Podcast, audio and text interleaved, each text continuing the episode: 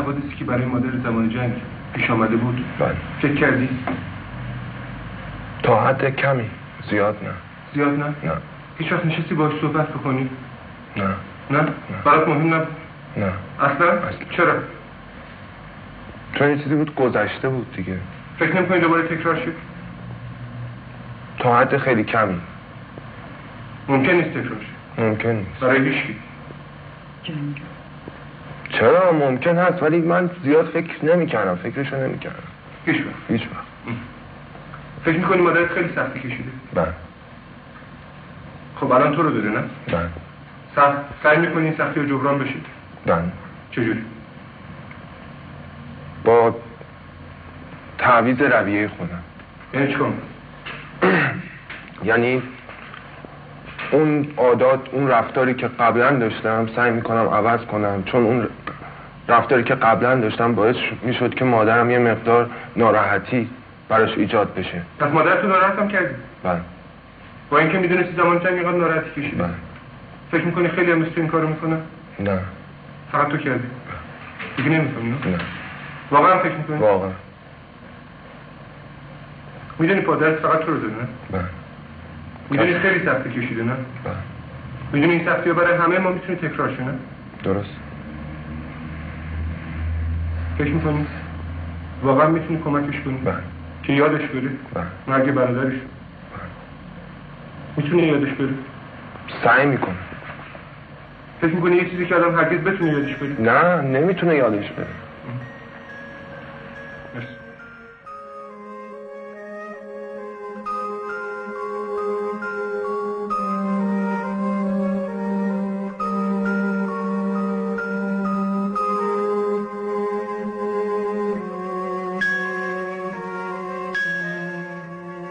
سلام من حامد صرافی زاده هستم و خوشحالم که شما پادکست ابدیت و یک روز رو برای شنیدن انتخاب کردید خسرو سینایی، کارگردان، فیلمنامه نویس، آهنگساز، نوازنده و شاعر گرانقدر ایران در 11 مرداد سال 1399 و در آستانه 80 سالگی درگذشت.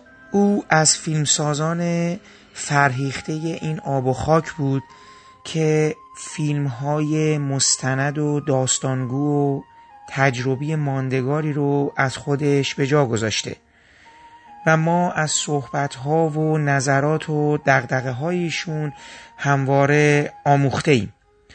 من در چند برنامه تلاش کردم تا با حضور جمعی از همکاران آقای سینایی یاد ایشون رو گرامی بدارم. شما در این برنامه شنونده صحبت های آقایان اکبر عالمی، مهدی هاشمی، ایرج رامینفر و خانم هایده صفیاری خواهید بود.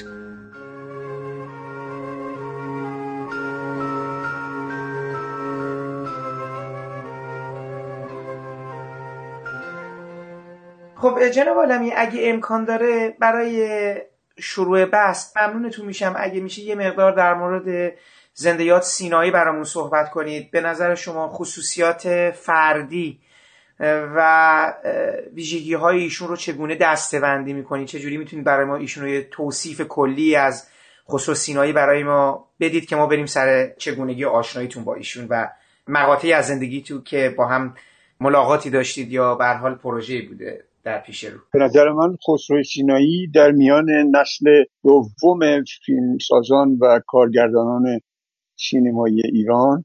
بسیار مرد شاخص دوست داشتنی و یک گوهری یگانه بود.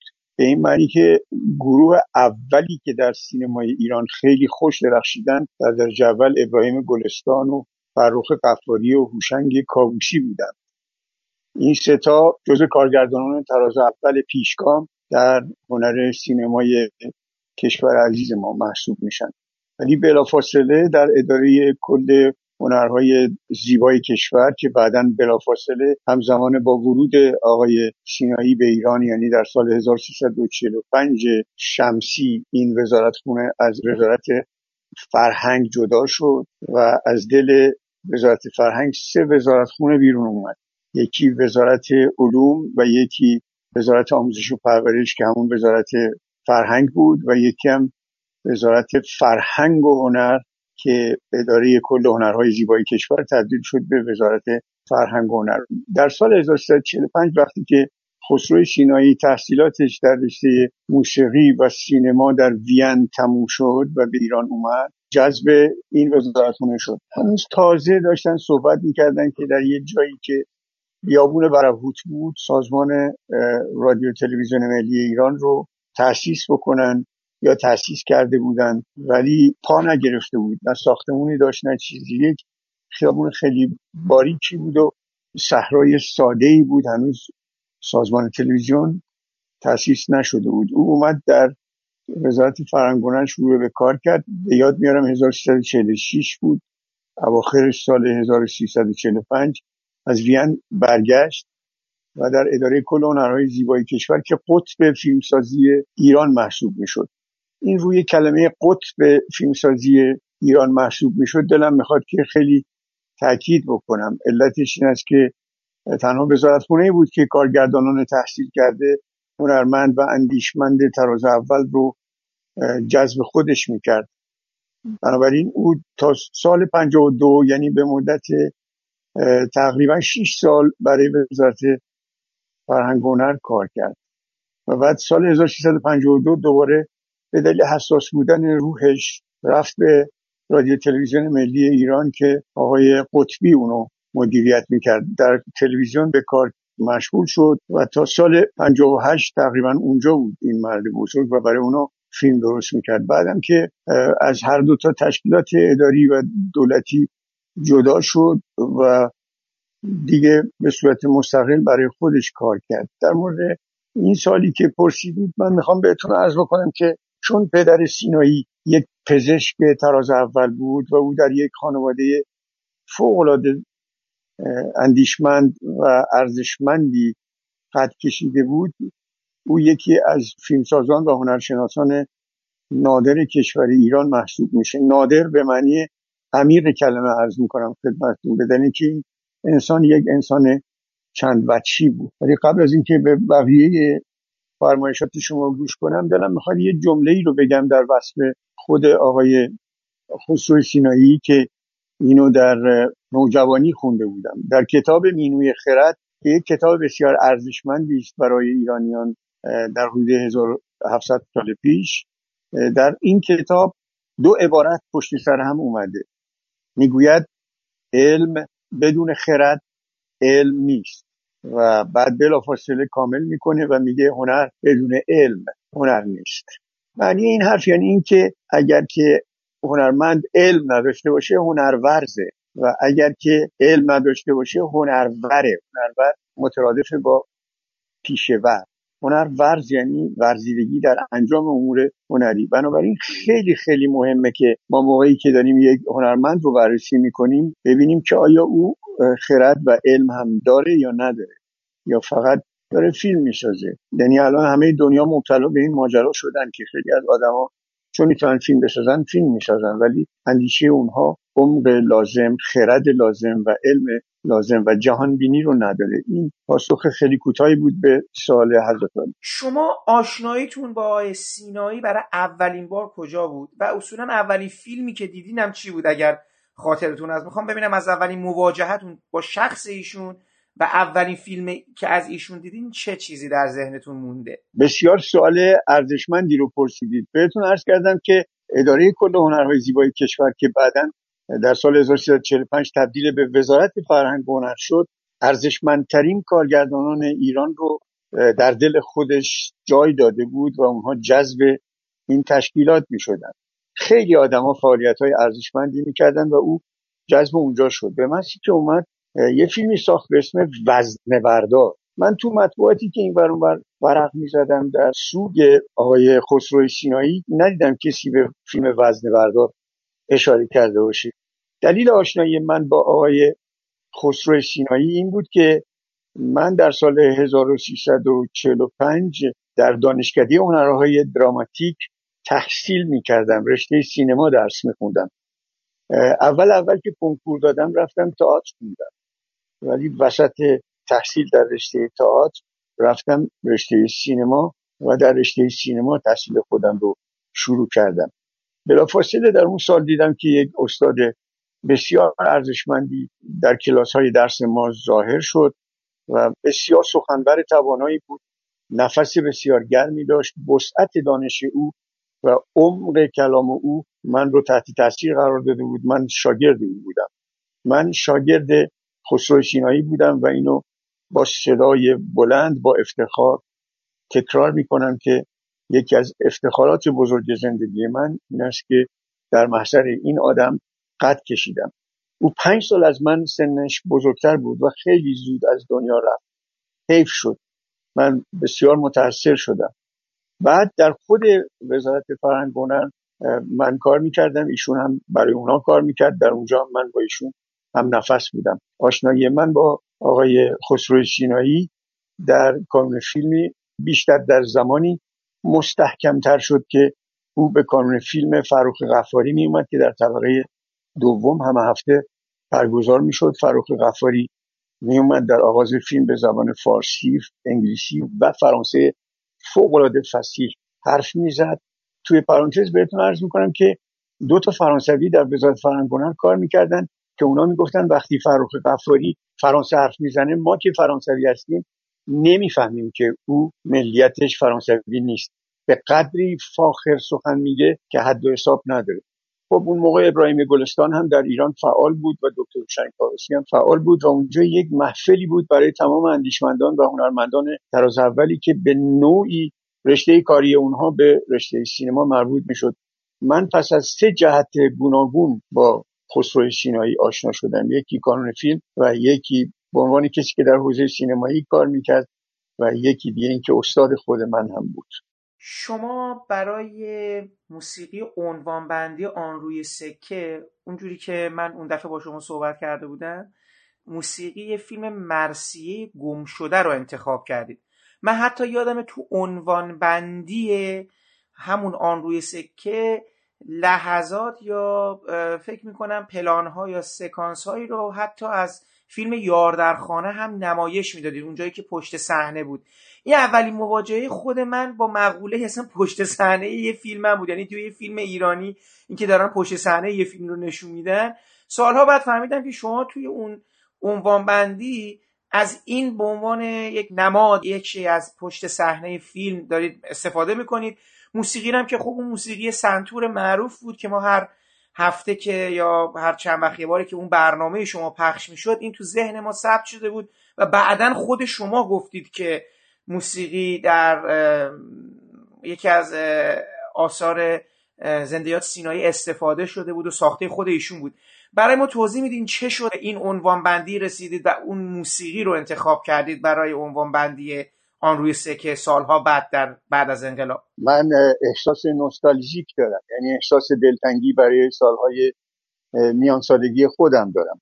وقتی تلویزیون به من گفت که تو بیا یک مجموعه تلویزیونی رو هر هفته به مدت یک ساعت از برنامه شبکه دو که شبکه آموزشی بود بیا برای ما هم بنویس هم اجرا کن و هم پژوهش و میزبانی این رو بر عهده بگیر. من به این فکر افتادم که خب من حالا می‌خوام چه یا شست تا برنامه یک ساعتی بسازم که هر هفته یک موضوع از زنجیره مراحل تولید فیلم رو تشریح کنم. همینطور که در کش و این موضوع بودم یه دفعه با خودم گفتم برای تیتراژ این برنامه باید چیکار کنم؟ این نکته بسیار جالبی که برای شما و بسیار از جوونا بگم حتما هم جالبه. من در زمینه ساختن تیتراژ برای فیلم های سینمایی کشور عزیزم فعالیت می‌کردم. یکی از دلبستگی های من علاوه بر بقیه دلبستگی هایی که در جوار فعالیت های اجتماعی خودم داشتم درست کردن تیتراژ بود. وقتی که تصمیم گرفتم تیتراژ این فیلم رو درست بکنم با خودم گفتم که بهترین کار این است که برم به سراغ موسیقی نوشته شده و رهبری شده و اجرا شده توسط خود خصوص سینایی که به نظر من یک کارگردان چند می‌تونم بگم هنرمند دانشمند جامعه شناس اینا بود. گفتم اینو برم این آدم موسیقی فوق قشنگی رو برای مرسی گم شده درست کرده اینو بذارم به عنوان تیتراژ. و اون تیتراژ رو هر وقت که نگاه می‌کنم هنوز هم احساس نوستالژیک دارم. و به نظرم میاد که چون ریشه در پایگاه و ساختار علمی ایرانی داره برای برنامه آن روی شکل مناسب بوده انتخاب مناسب بوده. الان مزدم و من از روزگار گرفتم. به این معنی که یک دندان پزشکی که برای من خیلی خیلی ارزشمنده مثل شما هنوز که هنوزه یادشونه که یک چنین تیتراژی رو با یک چنین موسیقی رو از شبکه آموزشی کشور اون موقع یادتون باشه که ما فقط دو شبکه تلویزیونی داشتیم. یکی شبکه تلویزیونی که امروزه بهش میگن شبکه اول و یکی هم شبکه تلویزیونی آموزشی که امروزه بهش میگن شبکه دو.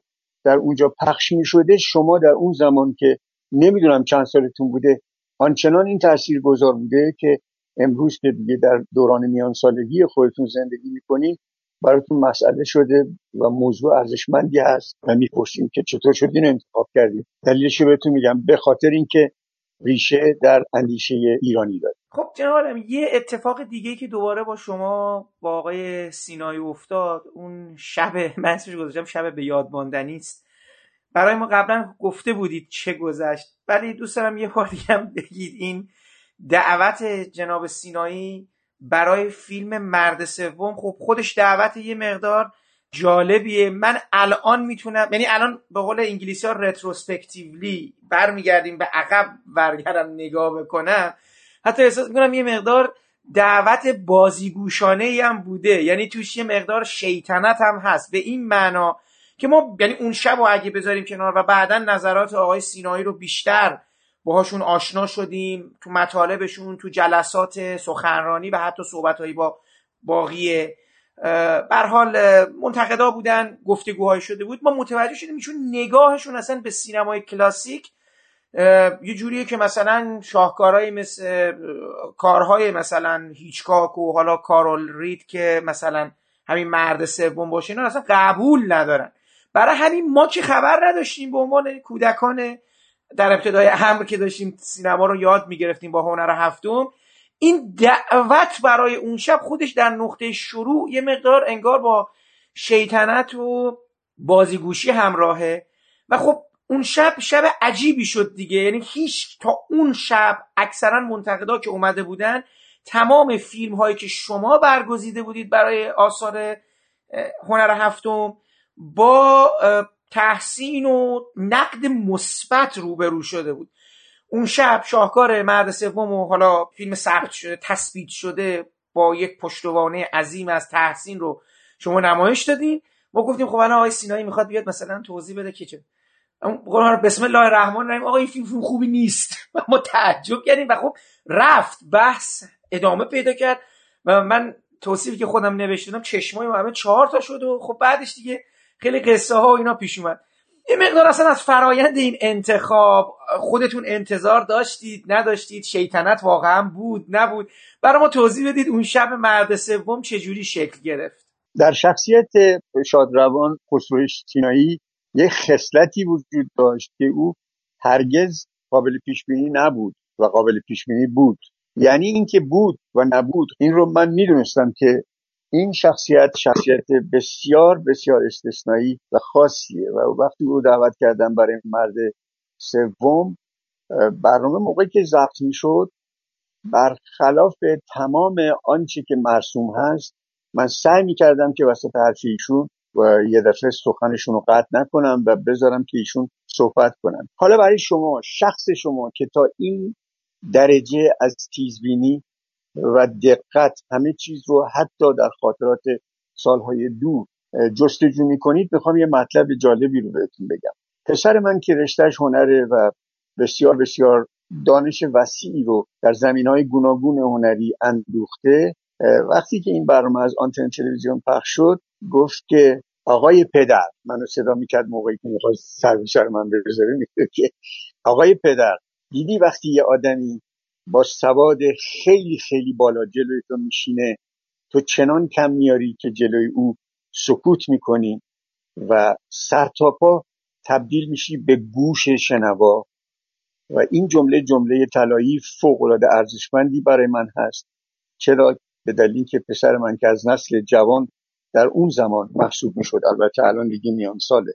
اون موقع محسوب می‌شد یک چنین حرفی رو به من زد که هیچ کس شاید به دلایل گوناگون به من نمی‌گفت. گفت دیدی چجوری کم آوردی که تمام پنجاه دقیقه اول برنامه و آخر برنامه سکوت کردی و بیشتر شنونده بودی و بیشتر گیرنده بودی و بیشتر میپذیرفتی که داره یک آدمی از موضع بالا حرف می‌زنه. خود خسرو شینایی اگر راجع به مرد سوم یک دفعه در آغاز برنامه گفت که نه به نظر من اونجور فیلم بزرگی نیست که دنیا اونو بزرگش کرده علتش این است که وسعت سواد و دانش و اندیشه خسرو شینایی شبیه منتقدان اون زمان نبود که اونا بیان بگن چون همه دنیا اینو تحسین کردن پس ما اگر بیام یه ذره از این فیلم اشکال بگیریم یا یه خراش به بدن این فیلم وارد بکنیم ممکنه که این گونه تلقی بشه که ما کم سواد هستیم. به نظر من یک جسارت و یک درس بزرگ به همه اون آدمایی که این برنامه رو به دقت نگاه کردند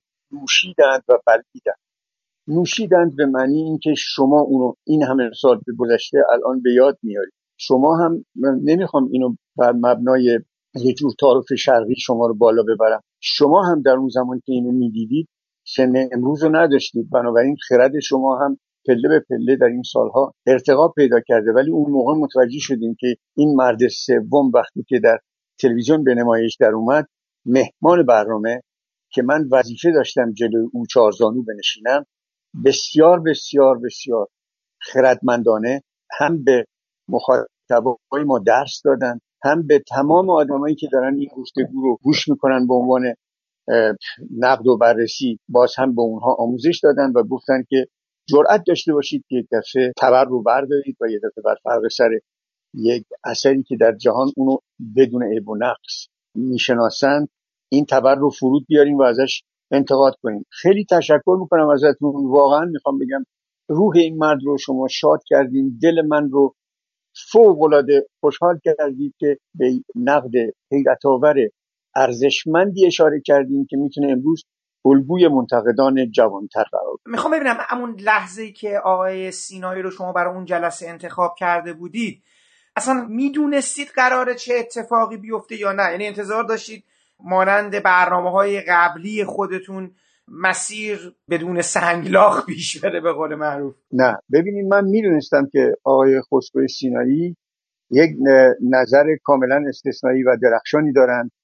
و من چون که سلسله جنبان برنامه بودم همونطوری که اول این سال شما سال پرسیدید من فیلم رو انتخاب نمی کردم بلکه فیلم رو تهیه کننده انتخاب می‌کرد. خود تهیه کننده این فیلم رو با یک محدودیتی انتخاب می‌کرد. چرا؟ به دلیل که سازمان تلویزیون نمی‌تونست و اجازه نداشت که هر فیلمی که در آرشیوش هست بره اون رو انتخاب کنه و بفرسته روی آنتن. به دلیل که این فیلم ها رو برای مدت مثلا ده سال از تهیه کننده در گوش و کنار جهان خریده بودند این فیلم ها رو. بنابراین خود سازمان تلویزیون به ما یه فهرستی رو داده بود و می‌گفت این فیلم ها موجوده و اجازه داریم که اینا رو از آنتن پخش کنیم و کسی نمیشینه در بحرین یا کشورهای حوزه خلیج فارس اونا رو رصد کنه و بیاد بگه که ما از پول کشور ایران در صندوق بینالمللی پول به خاطر تخلف در مورد زیر پا گذاشتن حقوق مصنف اینقدر پول بر میداریم. پس بنابراین فیلم هایی رو ما به شما میدیم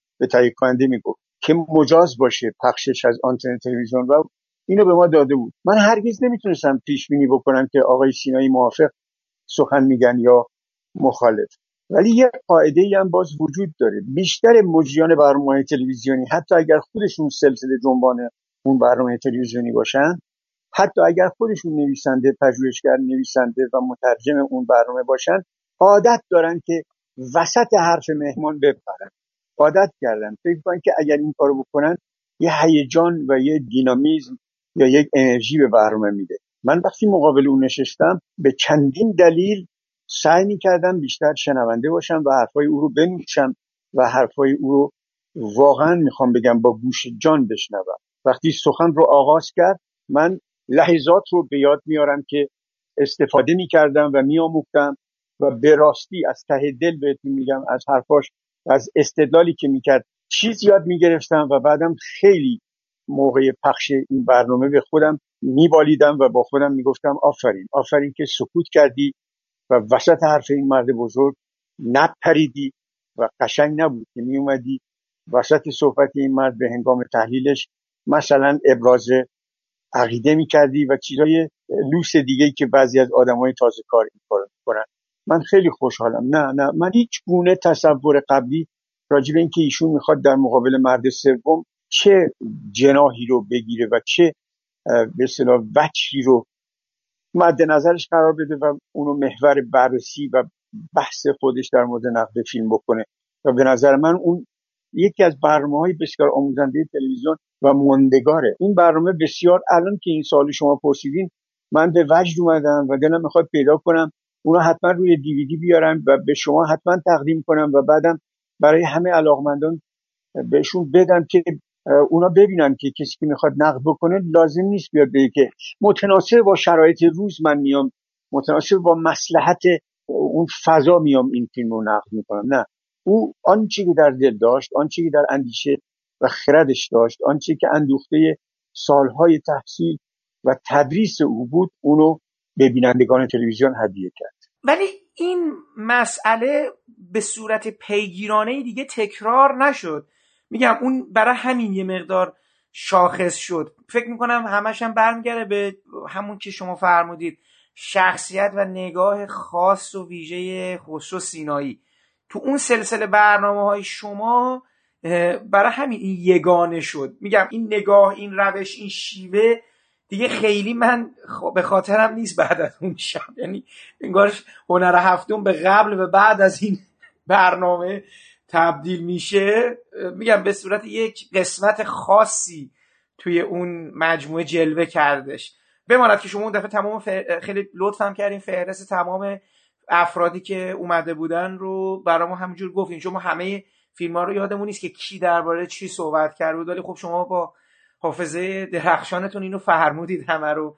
می‌خواستم ببینم دیگه نشد از آقای سینایی دعوت کنید که بخوان بیان. چون برای شب جالبی رو رقم زده بودن. سابقه حضور یکی دوتا منتقد هم داشتین بازم توی برنامه هاتون. تکرار. بله بله. آقای دکتر خیلی سوال خوبی رو مبحث بسیار خوبی رو مطرح کردید و من به وجد اومدم ولی میترسم که وقت شما بسیار کم باشه. فقط یه نکته بهتون عرض می‌کنم. من 44 سال تدریس کردم. این افتخار داشتم که در تمام های هنری کشور در شاخه‌های مختلف تدریس کردم و بعد مصاحبت من با دانشجویان همیشه یه خیر و برکت حیرت آوری داشت و به مرور زمان من برای خودم یه گفتاوردهایی دارم. یعنی که بهش میگن شما بهتر از من می‌دونید چون زبان انگلیسیتون بینهایت خوبه. گفتاورد یا کوتیشن بعضی از اونا مال خود منه. من میگم بسیاری از فلاسفه و بسیاری از هنرمندان در زمان حیات خودشون فهمیده نشدن. یکی از اون آدما که واقعا می‌خوام بهتون بگم قبل از اینکه یک فیلمساز باشه یک فیلسوفه خود خسرو سینایی بود که در زمان حیات خودش فهمیده نشد به معنی عمیق کلمه. نکته دیگه که باز جز به گفتاوردهای خود منه این گفتاورد مال مال خود منه که به برکت 44 سال تدریس در های مختلف بوده. می‌خوام بگم که فهمیدن هر اثر هنری سعادت می‌خواهد. روی این موضوع به عنوان اگر اینو بذارم پشت جلد یک کتاب می‌تونم خودم بشینم یک کتاب بنویسم. یعنی کتابی رو آرزو دارم بنویسم که روی جلدش پشت ویترین آدما وقتی دارن رد میشن روی جلد کتاب ببینن فهمیدن هر اثر هنری سعادت می‌خواهد. بعد شروع کنم تفسیر. تفسیر بکنم که چرا سعادت می‌خواهد. برای اینکه نیمی از معنای هر اثر هنری نزد مخاطب است. راجی به اینم فکر کنید شما آقای دکتر شاید با هم موافق باشید. نیمی از معنای فیلم مرد سوم نزد من بوده. نیمی از معنای فهمیدن این فیلم مرد سوم نزد خسرو سینایی بوده. واقعا وسعت اندیشه و نگاه و تفکر در خسرو سینایی در چه مرتبتی بوده که نباید من اونو با خودم مقایسه بکنم. این قیاس مل فارقه نمی‌خوام اینو فروتنی شرقی بگم. برای اینکه دانش و اندیشه خسرو سینایی به قدری وسیع بود یکی از مختصات حیرت آور خسرو سینایی این بود که اگرچه در یک خانواده بی نهایت بی نهایت ارزشمند علمی و با دانش بزرگی قد کشید. ولی بعد به اروپا رفت. اروپا رو خیلی خوب شناخته. به خصوص فرهنگ اتریش رو خوب میشناخت. به ویژه زبان آلمانی و زبان انگلیسی رو به راحتی زبان مادری حرف می‌زد. ولی وقتی فارسی حرف می‌زد هیچ وقت لغت فرنگی به کار نمی برد و اکراه داشت مگر اینکه مجبور می‌شد یه دفعه لغت فرنگی رو به کار ببره. و وقتی لغت فرنگی رو به کار می برد بلا فاصله سعی می‌کرد اونو شرح و تفسیر بده به فارسی. این آدم یک آدمی بود که برای نسل جدید ما در هنرهای معاصر به راستی می‌خوام بهتون بگم یک سرمایه ارزشمند بود که نام او در کنار نام منوچهر قیاب هم دوره او بود. تو خود اتریشون هم درس خونده بود. در کنار محمد رضا اصلانی که یکی از فیلمسازان تراز اول نسل بعد از ابراهیم گلستان. امیدوارم که ابراهیم گلستان حالا حالا در قید حیات باشه. ولی وقتی که من درباره مرد بزرگی مثل خود دکتر هوشنگ کاووسی حرف زدم در مورد فروخ غفاری حرف زدم بهتون بگم که ابراهیم گلستان هم در اون کیف اون دو بزرگوار از دنیا رفتند. ولی آرزو دارم که سایه ابراهیم گلستان همچنان بر سر من و بر سر جامعه اندیشمندان رشته هنر و سینما همچنان پایدار باشه. ولی خب همه ما یک عمر بسیار بسیار محدودی داریم و این آی ما می‌رویم و در این نگارخانه هستیم. از خود نقشی برداری داریم. من در روزنامه ایران فردای اون روزی که او از دنیا رفت براش نوشتم به خانم آشوری دادم و او هم همین گذاشت. جهان هستی همه نقش است و نقش زندگی. بغزم می‌گیره. بغزم می‌گیره. واقعا جهان هستی همه نقش است و نقش زندگی از هر نقشی دلپذیرتر. در گذرگاه حیات ما رهروان تیزپای خیالی. چون نام مبارک ابراهیم گلستان رو گفتم و اون حرف زدم الان بیشتر با رعشه گریه می‌کنم. در گذرگاه حیات ما رهروان تیزپای خیالی می آییم و می رویم و در این نگار خانه هستی از خود نقشی بر جای می نقش آنان که راه خود را به درستی یافتهاند دیرپاتر است. نقش آنان که راه خود را به درستی یافتهاند دیرپاتر است. واقعا دلم می‌خواد که خسروی سینایی روح شاد به تمام بخشش ها و آموزش های پروردگار نصیب او بشه. ولی چون نام مبارک ابراهیم گلستان رو آوردم یه دفعه به رعشه افتادم و گفتم مبادا خدا نکنه خدا نکنه که کسی فکر کنه که من در آرزوی این هستم که باز زنده باشم و ببینم عزیزان من از دنیا رفتن و بعد با یک کسی دیگه با یه اندیشمند دیگه مجبور باشم که گفته او کنم. خجالت می‌کشم از شما. ببخشید که نتونستم. الان در همین گفتگوی تلفنی تمام صورتی من خیس شد. تمام صورت از قصه از دست دادن خسروی سینایی. هر دو بزرگی که هم برای من استاد بود هم الگو بود هم راهبر من بود و واقعا هر لحظه ای که من با این می نشستم و بلند می شدم یه چیز جدید یاد می گرفتم و او خودش رو تکرار نمی کرد اینم یه جمله خیلی ارزشمند که می‌تونه آویزه گوش جوونا یا میان سالگان قرار بگیره. خسرو سینایی خودش رو تکرار نمی کرد آثار او اصلا شباهت به آثار ما قبل و ما بعد خودش نداشت. خیلی ممنونم واقعا ببخشید ما اگر موجب تأثیر شما شدیم ولی ممنونم از اشتراک این احساساتتون با ما و برای خود منم خیلی تکان دهنده بود. سینمای ایران و هنر ایران خیلی مدیون تلاش ها نگاه دانش و همین تجربیات بود. همین نکته که شما گفتید خیلی برای منم جالب بود. این فیلمسازی بود که همش در پی نوجویی بود. مدام در حال تجربه بود. به فرمهای رایجم تن در نمی‌داد. من حالا این قسمت رو می‌خواستم ازتون بپرسم آیه عالمی. خصوص سینایی برای در حقیقت به بار نشوندن ایده هایی که در سرش داشت و همون منبع دانش که شما میفرمایید ولی اصولا با موانع زیادی روبرو بود. یعنی من احساس می‌کنم در تمام این سالها واقعا آن چیزهایی رو که دوست داشت نتونست به اون معنایی که می‌خواد بسازه.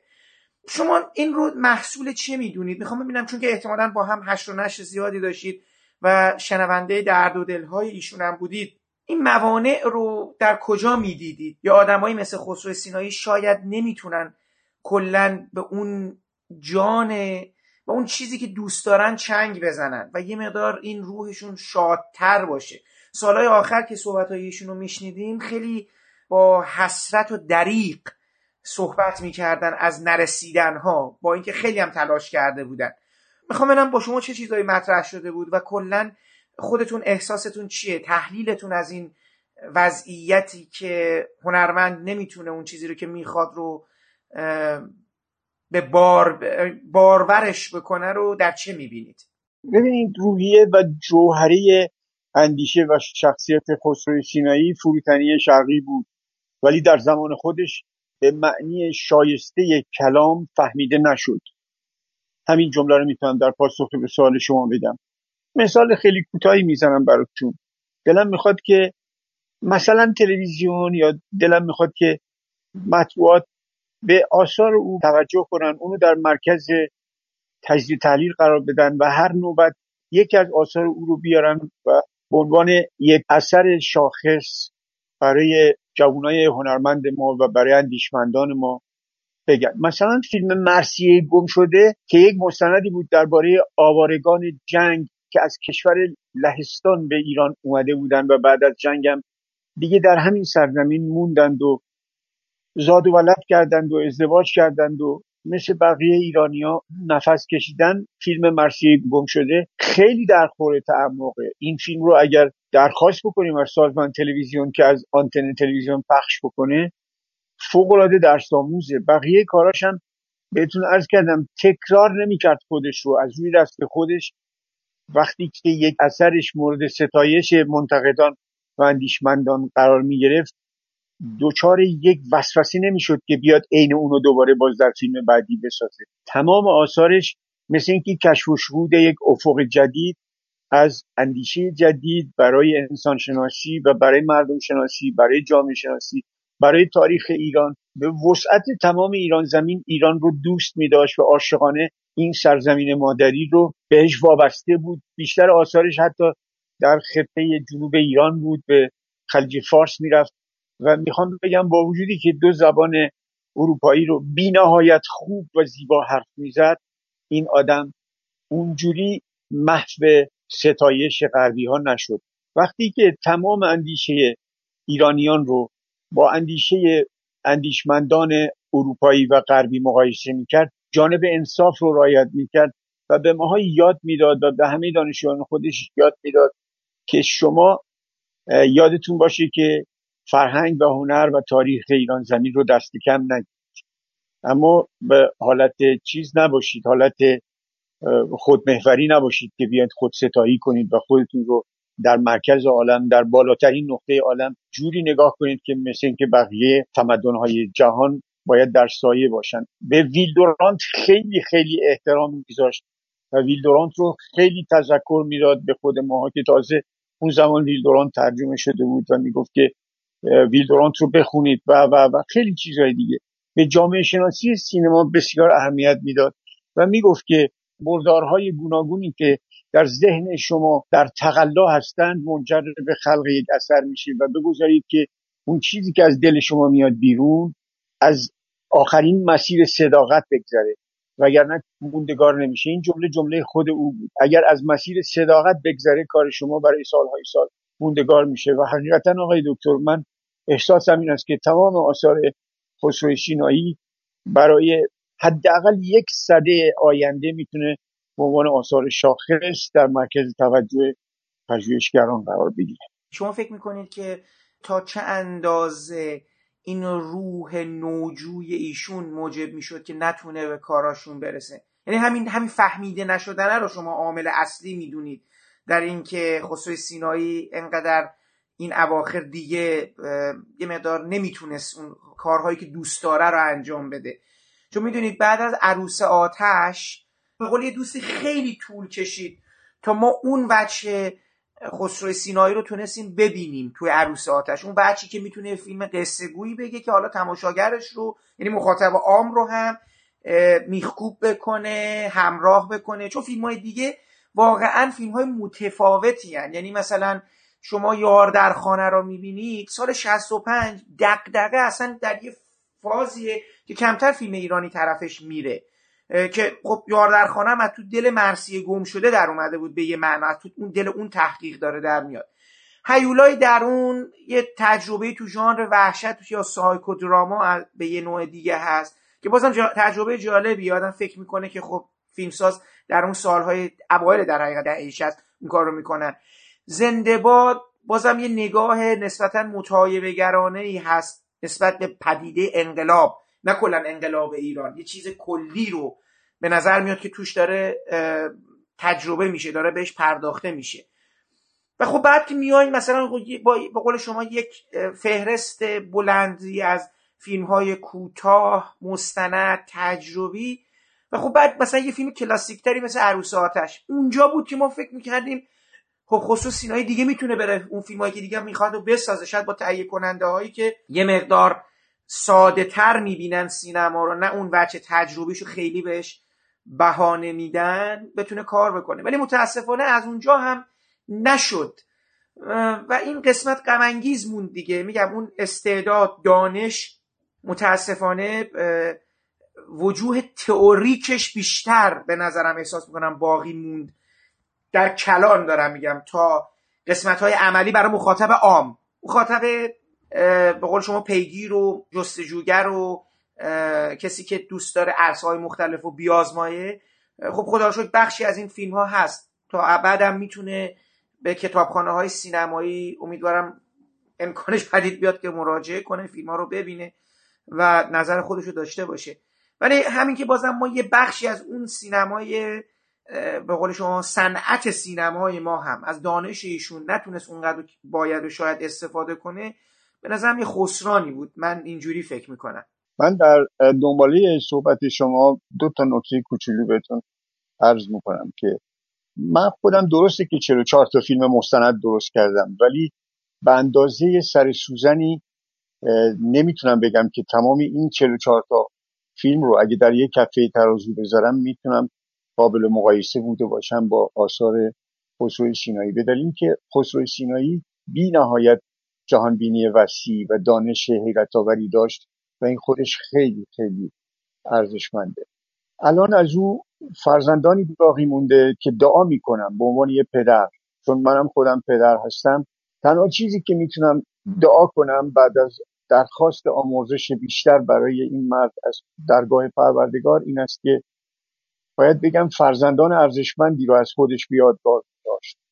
و به عنوان ختم کلام بهتون یه عبارتی میگم ببینید شما به عوام اشاره کردید و به خواص. کارهای او هم توسط عوام فهمیده می‌شد هم توسط خواص. سری کلاس های درسش و در مصاحبه ها و دید و بازدید می‌گفت کاری کنید که کارتون رو عوام بفهمه و خواص اون رو تحسین کنه.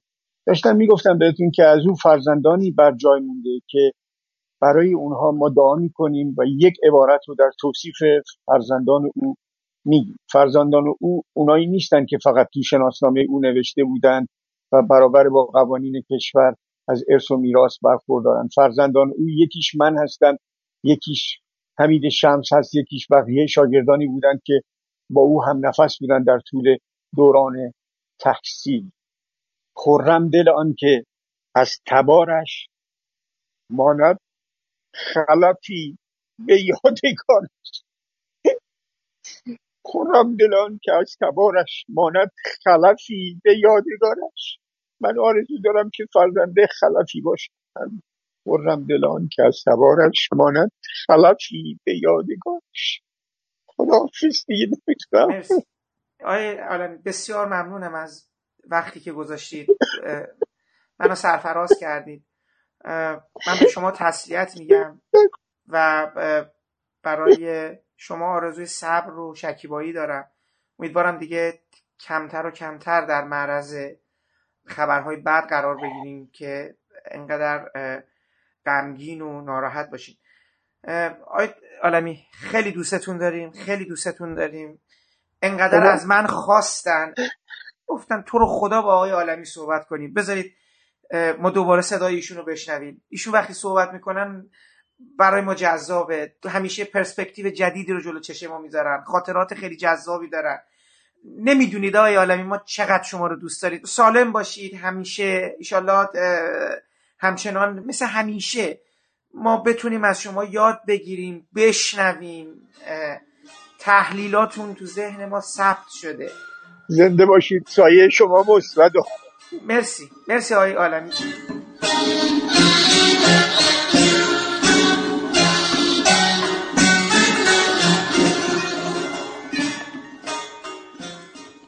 من برای خودم نمیترسم. میان می‌گیرن می‌برن سر به نیستمون می‌کنن. هیچ کسم خبردار نمیشه. و سلام نام تمام. آبم از آب تکون نمی‌خوره. سخت نگیرین قربون. بالاخره یه طوری میشه. نه جان من یه طوری نمیشه. خب معلومه چطوری میشه. ده دقیقه دیگه در این خونه رو می‌زنن تو رو با پس گردنی با خودشون می‌برن. منم به جرم اینکه یه خرابکار پناه دادم به دنبالت روونه می‌کنن تکلیف این خونه و زن و بچه های منم با کرام کاتبینه محمود جان تو چرا اینقدر نگران زن و بچتی ایشالا که از این اتفاقا نمیافته. اما به هر حال منم هستم. منم می‌تونم دستامو بالا بزنم و زندگی خودم و بچه‌امو اداره کنم. اینقدر به دلت بد نیار. ببخشینا درد سر درست کردم چاره ای نداشتم. وقتی دارن با اسلحه آدم رو تعقیب می‌کنن خب آدم مجبور یه جایی پناه ببره وقتی هم در یه خونه ای رو واز دیدی دیگه فکر نمی کنی که اگه بری توش ممکن صاحب خونه خوشیش نه. بالاخره قربون وقتی تو شهری که برای بچه هاشو تو همین خیابونای دور بر شما به رگبار میبندن میریزن سینمایی رو آتیش می‌زنن یه مشت زن بچه های بیگناه مردم رو توش جزغاله می‌کنن هر کی حرف حق بزنه شکنجش میدن. خب شما نمی‌تونی همینجور بمونی هیچ دردسری هم براتون پیش نیاد. بالاخره شما از آدمای همین مملکت. بله. بالاخره منم از آدمای همین مملکتم. اما گوش کن چی میگم. من دینم و نسبت به مملکتم به طریق خودم ادا می‌کنم. نه با هنجر جر دادن و تو خیابون خوار کشیدن و دنبال هر که پول بیشتری داد دویدن. منیج خانوم بیا هوا اینا رو داشته باش. من میرم پایین. فکر این یارو رو اون بالا می‌کنم کندشم میشه. گوش کن. زودتر راشون بنداز یه کاری بکنن. حالا که موقع این حرفا نیست. شما که میرین پایین قبل از اینکه چرت بزنین اسباتونو رو بذارین تو ساک که اگه خواستیم را بیفتیم معطل شما نشیم. کی می‌تونه تو این بگیر بگیر چرت بزنه؟ به خواب و خوراک آدمم کار دارم هوای این دوتا رو داشته باش باز نپرن به هم. عجب ای کشته کرا کشتی تا کشته شدی زار. تا کشته شدی زار.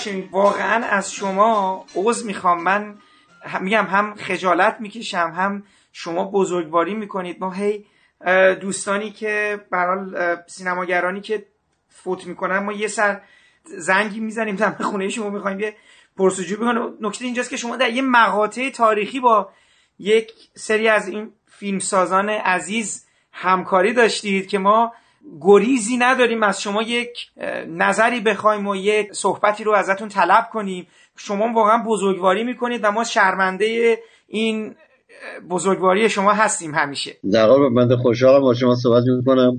مخصوصا در مورد آقای خسرو سینایی که هم اولین فیلم من بود در سینما هم فکر کنم اولین فیلم داستانی ایشون بوده. این ایشون فیلمساز مستند بودن تو دانشگاه زمانی که رشته هنرهای نمایشی دانشگاه تهران ما درس میخوندیم. آقای خسرو سینایی معلم ما هم بودن. فیلم های کوتاهشون رو به ما نشون می‌دادن. یک فیلم کوتاه راجع به آقای نصیری وزن بردار بود که خیلی خوب بود. یه سری تکنیک های سینمایی داشت و بعد یک فیلمی هم از آقای جازی تبا تبایی مجسمه ساز که رفته بودم خونشون به اتفاق سینایی تو کریم خان بود. و یک آپارتمان بزرگی بود تمام حال و سالن و اتاقاش پر از پرندگان فلزی بود. فیلم آقای سینایی این بود که در این آپارتمان بسیار بزرگ که مجسمه های پرنده های فلزی با فنر و میله و میله های کلفت و اینا ساخته بود یک کبوتری وارد اینجا میشه از پنجره و کبوتر تعجب می‌کنه که به خیال اینکه این پرندگان هم مثل خودشونن. بعد می‌بینه اینا فلزی هن اصلا اینا روح ندارن و می‌خواد در بره و راه خروج پیدا نمی‌کنه. خیلی موثر بود. بعدها که آثار آقای سینمایی رو دیدم خودم توی اولینش بازی کردم گفتم که آقای سینایی البته فیلم بلند مهاجرین لهستانی هم دیده بودم در جنگ دوم. یک سریشون اینا یه جوری اومده بودن تهران یعنی اینا رو فرستاده بودن ایران. و این مهاجرت رو فیلم ساخته بود و فیلم بسیار مؤثری بود. به طور کلی در خلاصه می‌خوام بگم که آقای سینایی در فیلم های مستند بسیار موثرتر رفتن. نه که فیلم های داستانیشون ضعیف باشه نه. اون فیلم خوب عروس آتش خیلی موثر بود. و فیلمی که من باش بازی کردم چون فیلم اولی ایشون بود. آیه سینایی از اونایی از اون هنرمنداییه که قبل از هر چیزی آدم به یاد شخصیت بسیار والا و انسانی هنرمند میفته تا آثارش. شما بعضی از کارگردان ها آثار مهمی هم ممکنه داشته باشن. مثلا بین المللی اورسون ولز رو مثال می‌زنیم. من هر چی بهش می‌خونم شخصیت بسیار گرهدار ازش می‌بینم. اورسون ولز به اون عظمتی هم شریکه بانوی از شانگهای و اون همه چند, چند فیلم های خاص خوب شخصیت گویا خوبی نداشتین آیه خسرو سینایی عزیز. درست برعکس. شخصیت والا و انسانی و مهربان و پر احساس و میهن دوست و تندوست ایران دوست فرهنگ دوست بیشتر زودتر جلوی چشم آدم میاد. بعد راجع به آثارشون می‌تونید صحبت کنید بعد. آیا هاشمی حالا نکته جالبی که در مورد زنده باد فرمودید یه از اون فیلم که من می‌خواستم هم یه مقدار بیشتر در مورد اینکه چجوری شد این فیلم ساخته شد و اینا صحبت کنیم. خیلی فیلم از یه جهت جالبیه. جدا از اینکه شما فرمودید اولین فیلمی که شما بازی می‌کنید اولین فیلم سینماییه که زنده یاد سینایی کارگردانی کرده. آدمای دیگه بسیار مهمی هم تو این فیلم هستن. آقای معیریان گیریمور هستن. آقای قوانلو فیلمبردار گاو فیلمبردار فیلم هستن. دو همسر ایشون یعنی خانوم اصولی عکاس و گرافیک فیلم به عهده دارن. گیزلا همسر دیگرشون دکور و لباس با ایشونه. و خب اصلا حضور خانوم سریا قاسمی آقای تبا تبایی زندیات محمدی. یه ترکیب خیلی جالبی رو پدید آورده و خود فیلم که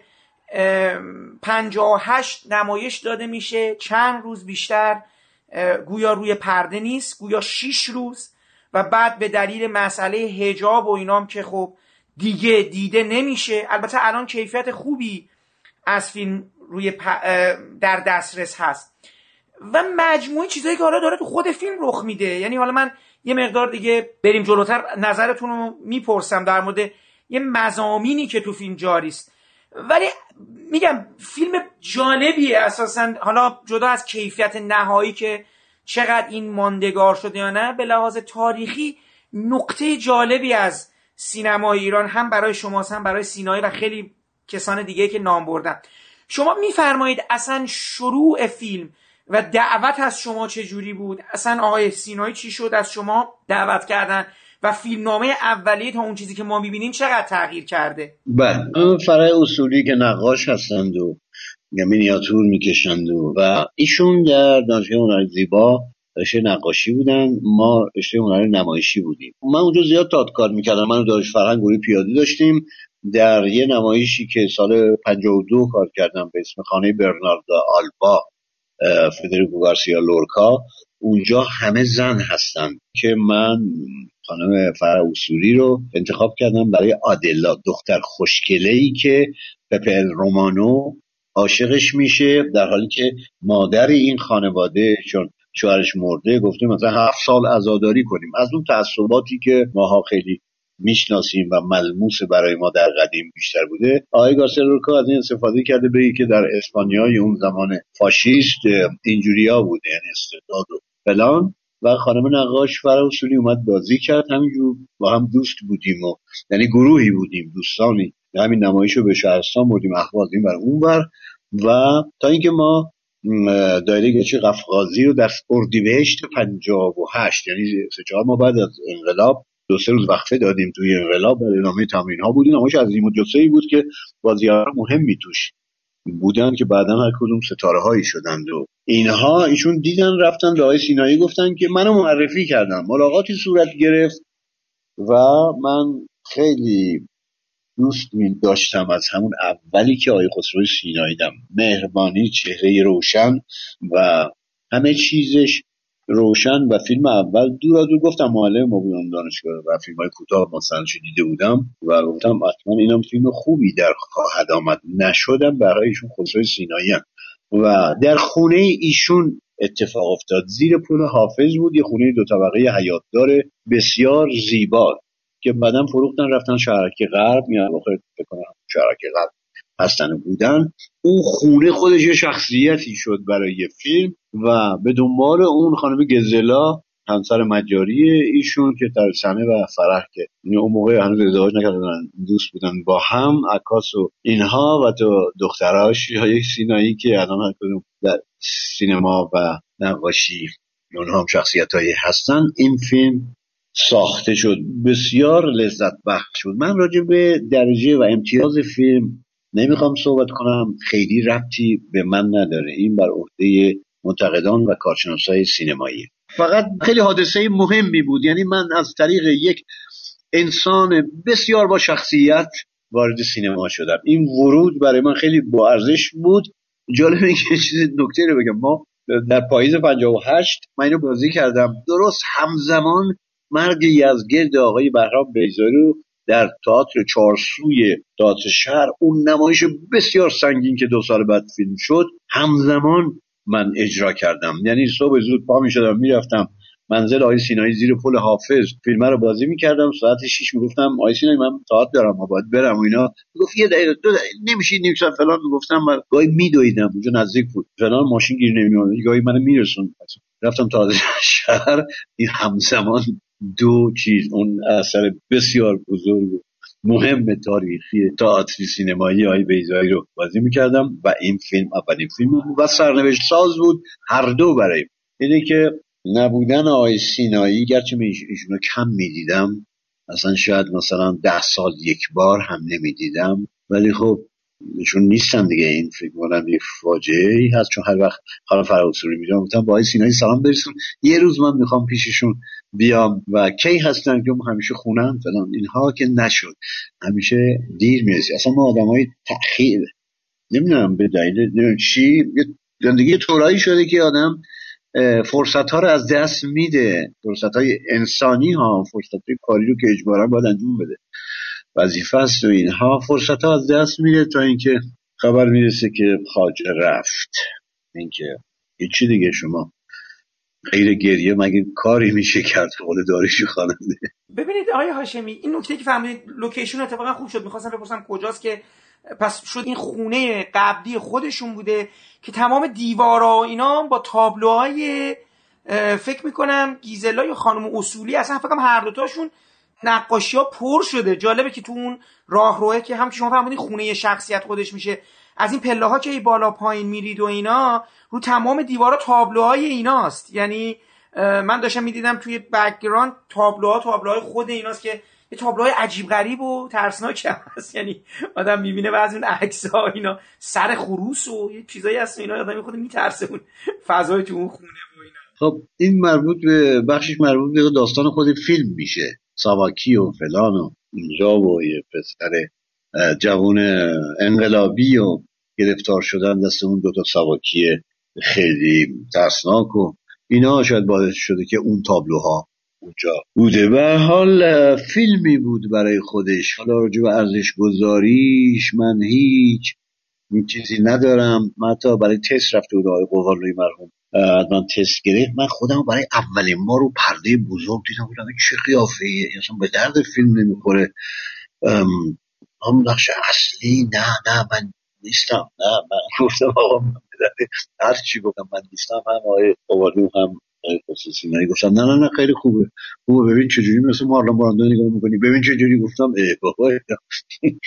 لطف زیادی به من دارن و همین شوخ شوخی بازیگر سینما.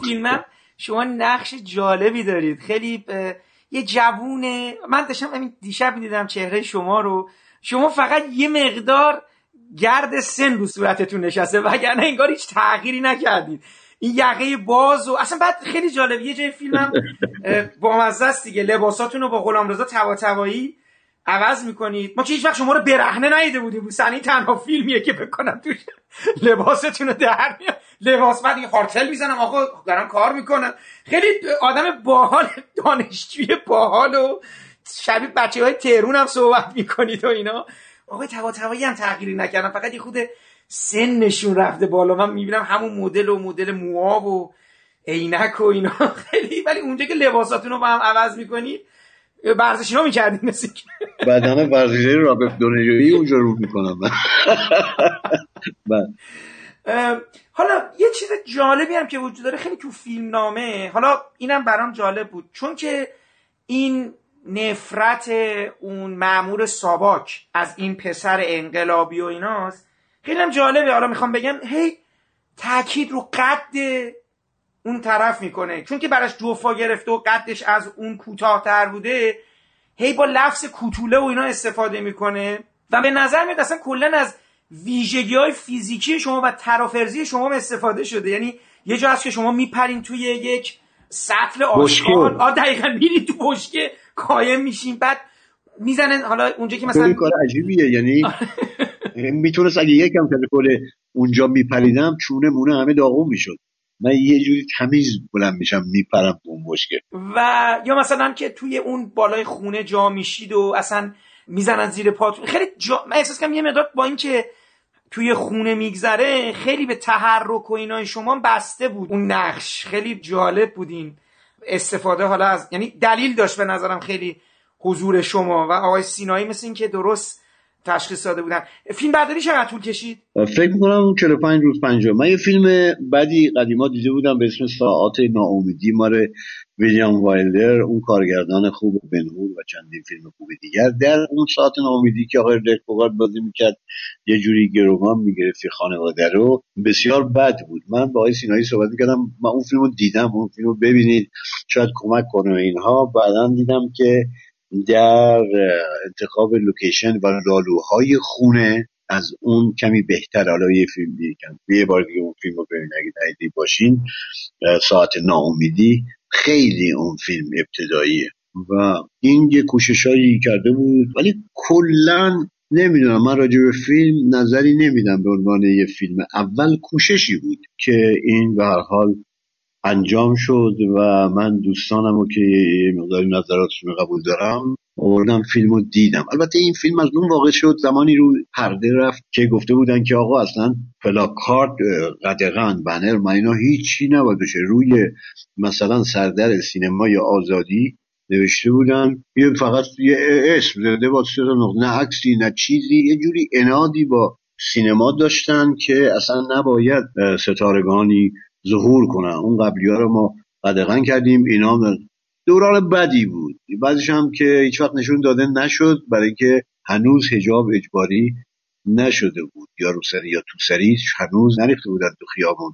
اینو بگن که سال شست به بعد فکر می‌کنم که هجاب اجباری شد. اون فیلم دیگه از این با گاهی مراکزی نشون میدم. فقط هر وقت می‌بینم اون فیلم از فیلم برداری های قوانلو خوشم میاد نورپردازی فلان. و جاهایی از فیلم و نظر فیلم راجع به جریان انقلابی که شروع شده اینم جالبه. اکثر فیلم های انقلابی اون زمان بسیار هیجان زده و شعاری و با عجله بود نظریاتشون. این یه مقدار تجربه و پیش بینی توی این فیلم هست. یعنی شما که میگین مرد باز زنده باز فکر کردین که آیا ممکنه تحقیق شده یه چیزی باشید اینا یه فیلم فیلم رو کمی با دوام می‌کنه. اگه نشون بدم اگه شامل مرور زمان. فیلم که اینشون نمیدن نمیدن دیگه شامل مرور زمان میشه و دیگه کهنه به نظر کسی نمی‌بینه. در حالی که این نکته که الان گفتم تازه است برای فیلم. و بعدها با آقای خسرو سینایی آشنا شدم. شعرهاشو برای من خوندن و دستاسیاتی که راجع به ایران و تاریخ ایران و فرهنگ ایران داشتن اما اون فیلم از اون موقع این نظریاتشون مشخص بود چه نظری داره و همچنان همون. حالا همین نکته هم که گفتید برای خود منم جالبه. میگم فیلم دیشب برای اولین بار دیدم. و احساس کردم تو خود فیلم در لابلای نمایش اتفاقی که داره توی انقلاب میفته. خب حالا فیلم بعد از انقلاب روزهای انقلاب. ولی یه جور بدبینی هم تو فیلم هست. ببینید اسماعیل محمدی به نظر میاد یه مردیه از دورانی که به حال از یه خورده قبلتر میاد. به نظر میاد غلامرضا طباطبایی کسی که زخم خورده کودتای 28 مرداده. یعنی دوران اون بسته بودن فضای سیاسی بعده که دیگه سیاست رها کرده. و شما که جوان به قول انقلابی هستید و میاین توی خونه نیروی جدیده. و جالبه که این سه تا مرد که خیلی صحبت هایی که با هم می‌کنن بحث خیلی درباره این نیست که این انقلاب و مثلا درباره این انقلابی که داره رخ میده نیست. کلا در مورد اینه چرا انقلاب میشه و چرا یه سری آدما کلا نسبت به انقلاب بدبینن. یعنی صحبت هایی که غلام رضا تبا می‌کنه مثلا در مقابله با شما یه جدل کلامی با هم دارین دیگه. و بعد پدره که اسماعیل محمدی هم خیلی شخصیت بامزه ای داره. من داشتم بله. نگاه می‌کردم دیالوگا رو یه جا میاد. شروع می‌کنه فوش میده به شما جوونا چتونه بری تو خونه هاتون بشینید شما که ارزه ندارین فلان. بعد ساواکیار از اون می‌بینیم آقا تو هم مرتی که عوضی هستی. پدر ما رو در آوردی. بعد خیلی بامزه است یه سکانس بعد که اینا می‌زنن ساواکیار رو می‌کشن. ما بریم غذامون رو بخوریم. اصلا بعد اسماعیل محمدی فوق العاده است تو فیلم. حالا بیچاره دستش خیلی خوب بود. اصلا خود آی اسماعیل خودش خیلی جدا از فیلم آدم آدمکی بود. این از اون تئاتری های قبل از ما بودن که تو بازیگریشون موظف بودن همه چی یاد بگیرن. رقص موسیقی با اسلام بازیگری و کمدی درام اینها خیلی انسان راحت و ریلکس و فرهیخته و با تجربه بود. آقای خسروی سینایی در اون فیلم یک آهنگی روی فیلم گذاشت یه ترانه ای میگه شد خزان گلشن آشنایی. همون شجریان چند سال پیش بود. یاران را چه شد؟ دوستی که آخر آمد؟ یک همچین نظر و فکر مثل خیلی از هنرمندهای دیگه خیلی انقلاب رو باور نمی‌کردن.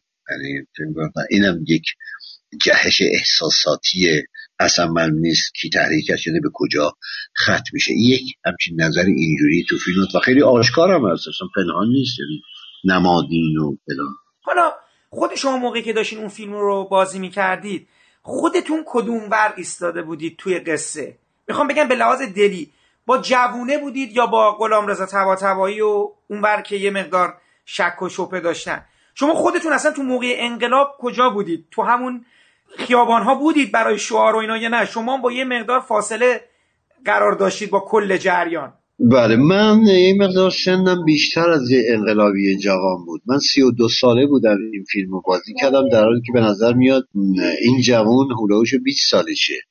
اون خامی که فقط احساسات صرف هیجان صرف جوان انقلابی داره من اینو قاعدتا نباید داشتیم بودم و ندارم تو اون فیلم. خودم هم نداشتم. من اصلا بی اطلاع من یه روز اومدم که همه مردم تو خیابونن. تو پیاده رو به واسه نگاه می‌کردن.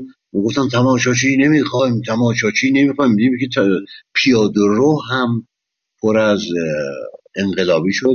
یا ما رو در بر گرفت. سیل انقلاب ما رو در بر گرفت. یعنی دو میلیون. بعد یه گفتن که توی امجدی هم یه جمع شدن ضد انقلاب ساواکیا فلان. چند نفرم؟ پنجاه هزار نفر صد هزار نفر.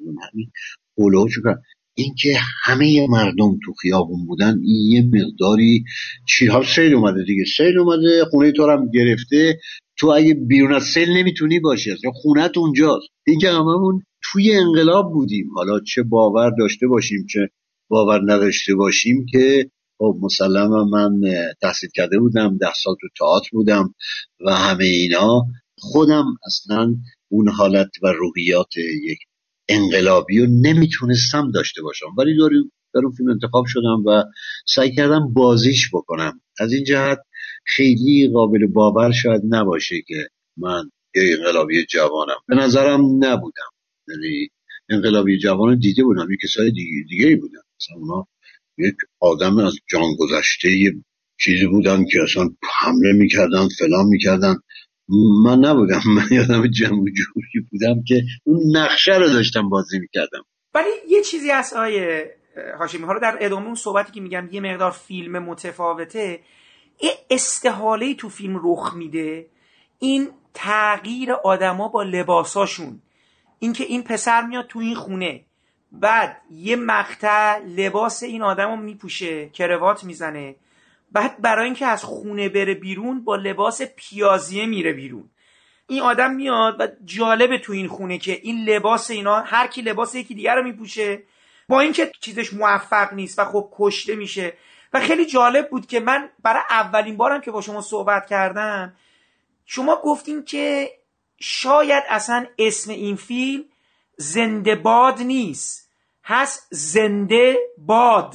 یعنی یه جوری هم آخرش اینجوری تموم میشه که شما که تیر می‌خورید و بعد آقای تبا تبایی میاد تیر می‌خوره زنده باد مرده باد نمیگه. میگه زنده یه مکسی می‌ذاره باد. انگار اینم یه چیزیه که قراره بوزه و بره. و این اینی که زنده است. انگار این جریان رونده است. یه همچین چیزی رو انگار تو ذهنش آدم به نظر می‌رسه. میگم من مثلا دیشب داشتم دقت می‌کردم این که مثلا یه آدمی میاد تو این خونه و برای اینکه از این خونه فرار کنه بعد لباس یه نفر دیگر رو بپوشه.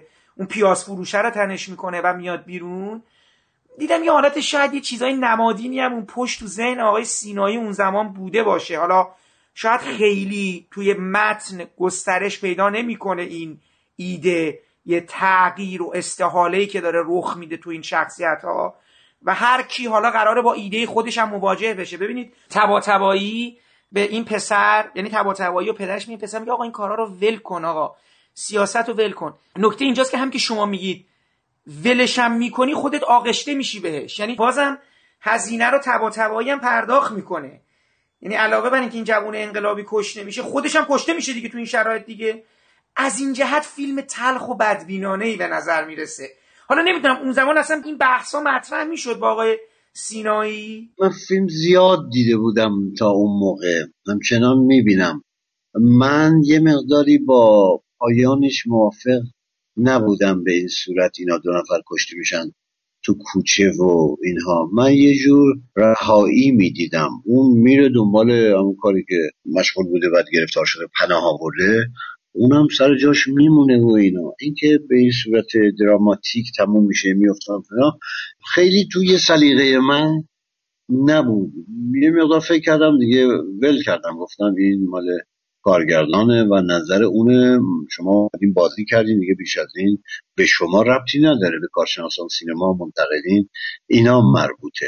چیزه به من ربطی نداشت دیگه. بهش زیاد فکر نکردم. چون نشونم ندادن و اینها نفهمیدم ولی این فیلم این سال بعد رفت جشنواره کارلو بیباری آیتینایی درست کرد. منم با خودش برد سال 59 اونجا فیلم مورد توجه قرار گرفت. شده. من نمی‌دونستم اولین فیلم بعد از انقلابه که جایزه جشنواره الف می برده و خب اینم خیلی به حال اون زمان یه چیزی رو برای خود حالا توی غرب داشته دیگه. برای کیفیت و ساختاری رو تونسته بوده.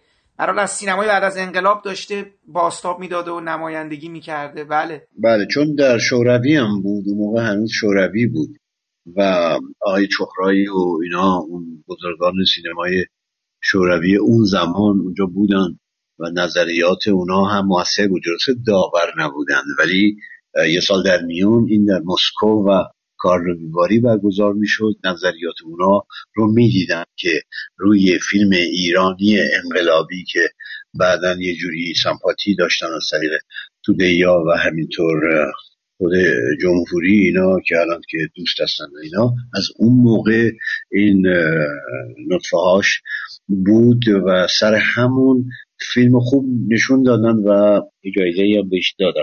من این فیلم اصلا جشنواره ای نمی‌دونم مثلا راجع به این فیلم. من یه دوستی دارم گاهی نمی‌دونم راجع به یه فیلم نظر بدم. دعوت می‌کنم میگم مثلا جان وین در این فیلم چطور بود؟ می‌گفت جان وین باید صاحب داشته باشه در این فیلم خوب نبود. صاحبش کیه؟ علی ساعتی اسمش هم بگم عکاس بسیار مهمه فیلم بردار خیلی خوبیه و انسان بسیار نکته گویه دوست عزیز ما عزیز ساعتی. جان با صاحب داشته باشه. صاحبش هوارد هاکس جان جان فورد اینا یعنی نکته های در این فیلم گفت یک عده آدم های تحصیل کرده و محترم پوشیدن ولی یک فیلم خیلی خوبی نساختن. ببین یه همچین چیز یعنی نمیشه راجع به این فیلم گفت خوب بد متوسط. با یه پیچیدگی هایی میشه راجع به صحبت کرد. خوبی هایی داره چیزهایی داره که خیلی ممکنه با سلیقه شما نباشه فلان به حال یه فیلمی ساخته شد و فیلمش فکر می‌کنم که از بهترین فیلم های سینایی باشه. گرچه ما عروس آتش بیشتر گرفت و موش داغتر بود و و این فیلم رو به دلیل حساسیت و نگاه خاصی که داشت و حال یه جوری نگاه مشکوکی داشت اینو اصلا نشون ندادن اصلا محل نداشتن کنار گذاشتن و اینا. اینی که اینجوری خیلی از فیلم ها اینجوری هم یعنی یه جوری نابود میشن. کار با آقای قبانلو چطور بود آقای هاشمی؟ این مدار از آقای قبانلو هم جز تقریبا چند تا فیلم بعد از این کار می‌کنن و دیگه نیستن درس. ولی خب این دوباره یکی از اون فیلمایی که برای سیاسفید هم گرفتن و اینا. چطور بود اصلا؟ چون میگم فیلم برداری که فیلم برداری گاو رو هم انجام داد و چند تا فیلم دیگر هم. ولی این فیلم خب در کنار گاو و اینا به هر جز فیلمای با کارگردانی مهمیه که کار کردن دوست داشتم ببینم کار با ایشون چطور بود. اون موقع آقای نعمت مرحوم خیلی شهره بود به اینکه در سیاسفید خیلی فیلم بردار بزرگه و بود هم. اون داشاکول و چند فیلم دیگر با کیمیایی و دیگران. اووال رو دیده بودم اینجا نزدیک دیدم چقدر این حساس به نور توی سیاسی فید و فیلم دیدم برای خیلی خوب. حیف که زود یه بیماری داشت زود از بین رفت. نفهمیدم چرا. هی داشت لاغر می‌شد هی فلان. ولی خیلی خیلی خوب بود آیه قوان رو. یعنی لذت میبردم نظری که بعد فیلم بردارا هستن جدا از نظری کارگردان. میان یواشکی با بازیگر صحبت کنن و این نکته هایی رو میگن. مثلا شما که از تئاتر اومدی حالا خیلی از بیان استفاده نکن. سعی نکن صدات به ته صحنه برسه. حضور و وجود واقعی ارزش داره. نگاهش نگاه ارزش داره. حساسیت صورت ارزش داره. همون حضور و وجود واقعی حساست مهمه. نه تو تئاتر حساسیت به اون صورت. شما صدا رو پرتاب می‌کنی یه سری جست های نقل وامیز درشت و باز اجرا که تماشاجون تحسنم به اینا رو خیلی به من کمک می‌کرد. خدای سینایی هم وارد بودن ولی آیه قوانلو بالاخره گاوو گرفته بود. یه بار از آیه مهرجویی بالاخره مهرجویی کارگردان بزرگی از اون گذشته بود و همینطور فیلم های دیگه. نه خیلی خوب. اتفاقا یه نکته دیگه هم فرمودی اینم برام جالب بود. صدای خودتونه همه. غیر از ساواک شما صدای خودتونه آقای تبا محمدی خانم قاسمی. صدا برداری سر صحنه نیست دوبله است ولی دوبله رو انجام دادیم من درست میگم؟ این حساسیت به صدای ما داشت. خوشبختانه خانم اقصای قاسمی خودشون مدیر دوبلاژ بودن ما رو بردن اونجا و نکاتی خاص دوبلوری رو به ما یاد دادن که حالا اینجوری چجوری. آدم دفعه اول جوری میکروفون اتاق دوبلاژ یه مقداری خشکه دیگه نمی‌تونه اون بازی رو بکنه. خیال می‌کنه باید دیالوگا رو بگی گفتگوها رو بگی خشک میشه. همیشون و هم آیه تحماس که بعدا فیلم دیگری فکر کنم در قناری بودن سر صحنه. نه نه اون یکی خارج از محدوده بود. هر دوشون می‌گفتن شما باید عین اون لحظاتی که بازی کردی همون حال داشته باشی. میکروفون خیلی مهم نیست. میکروفون رو نبین اصلا فاصلت رو دهن و میکروفون اون مدیر دوبلاژ تو او حضورت مهمه. همون حضور واقعی اون داشته باشی. صدای واقعیت میاد. یه مقدار صدای من توی این جا رادیوفونیکه. یعنی خودم می‌فهمم. انگار دارم تو رادیو بازی می‌کنم تا چیز. یه مقدار سخت بود ولی تا اونجایی که می‌شد خانم سوره قاسمی به ما کمک کرد. حالا کلا خود آقای سینایی به لحاظ کارگردانی چه نکاتی تاکید داشتن با شما؟ چون فیلم اولشون هم بود.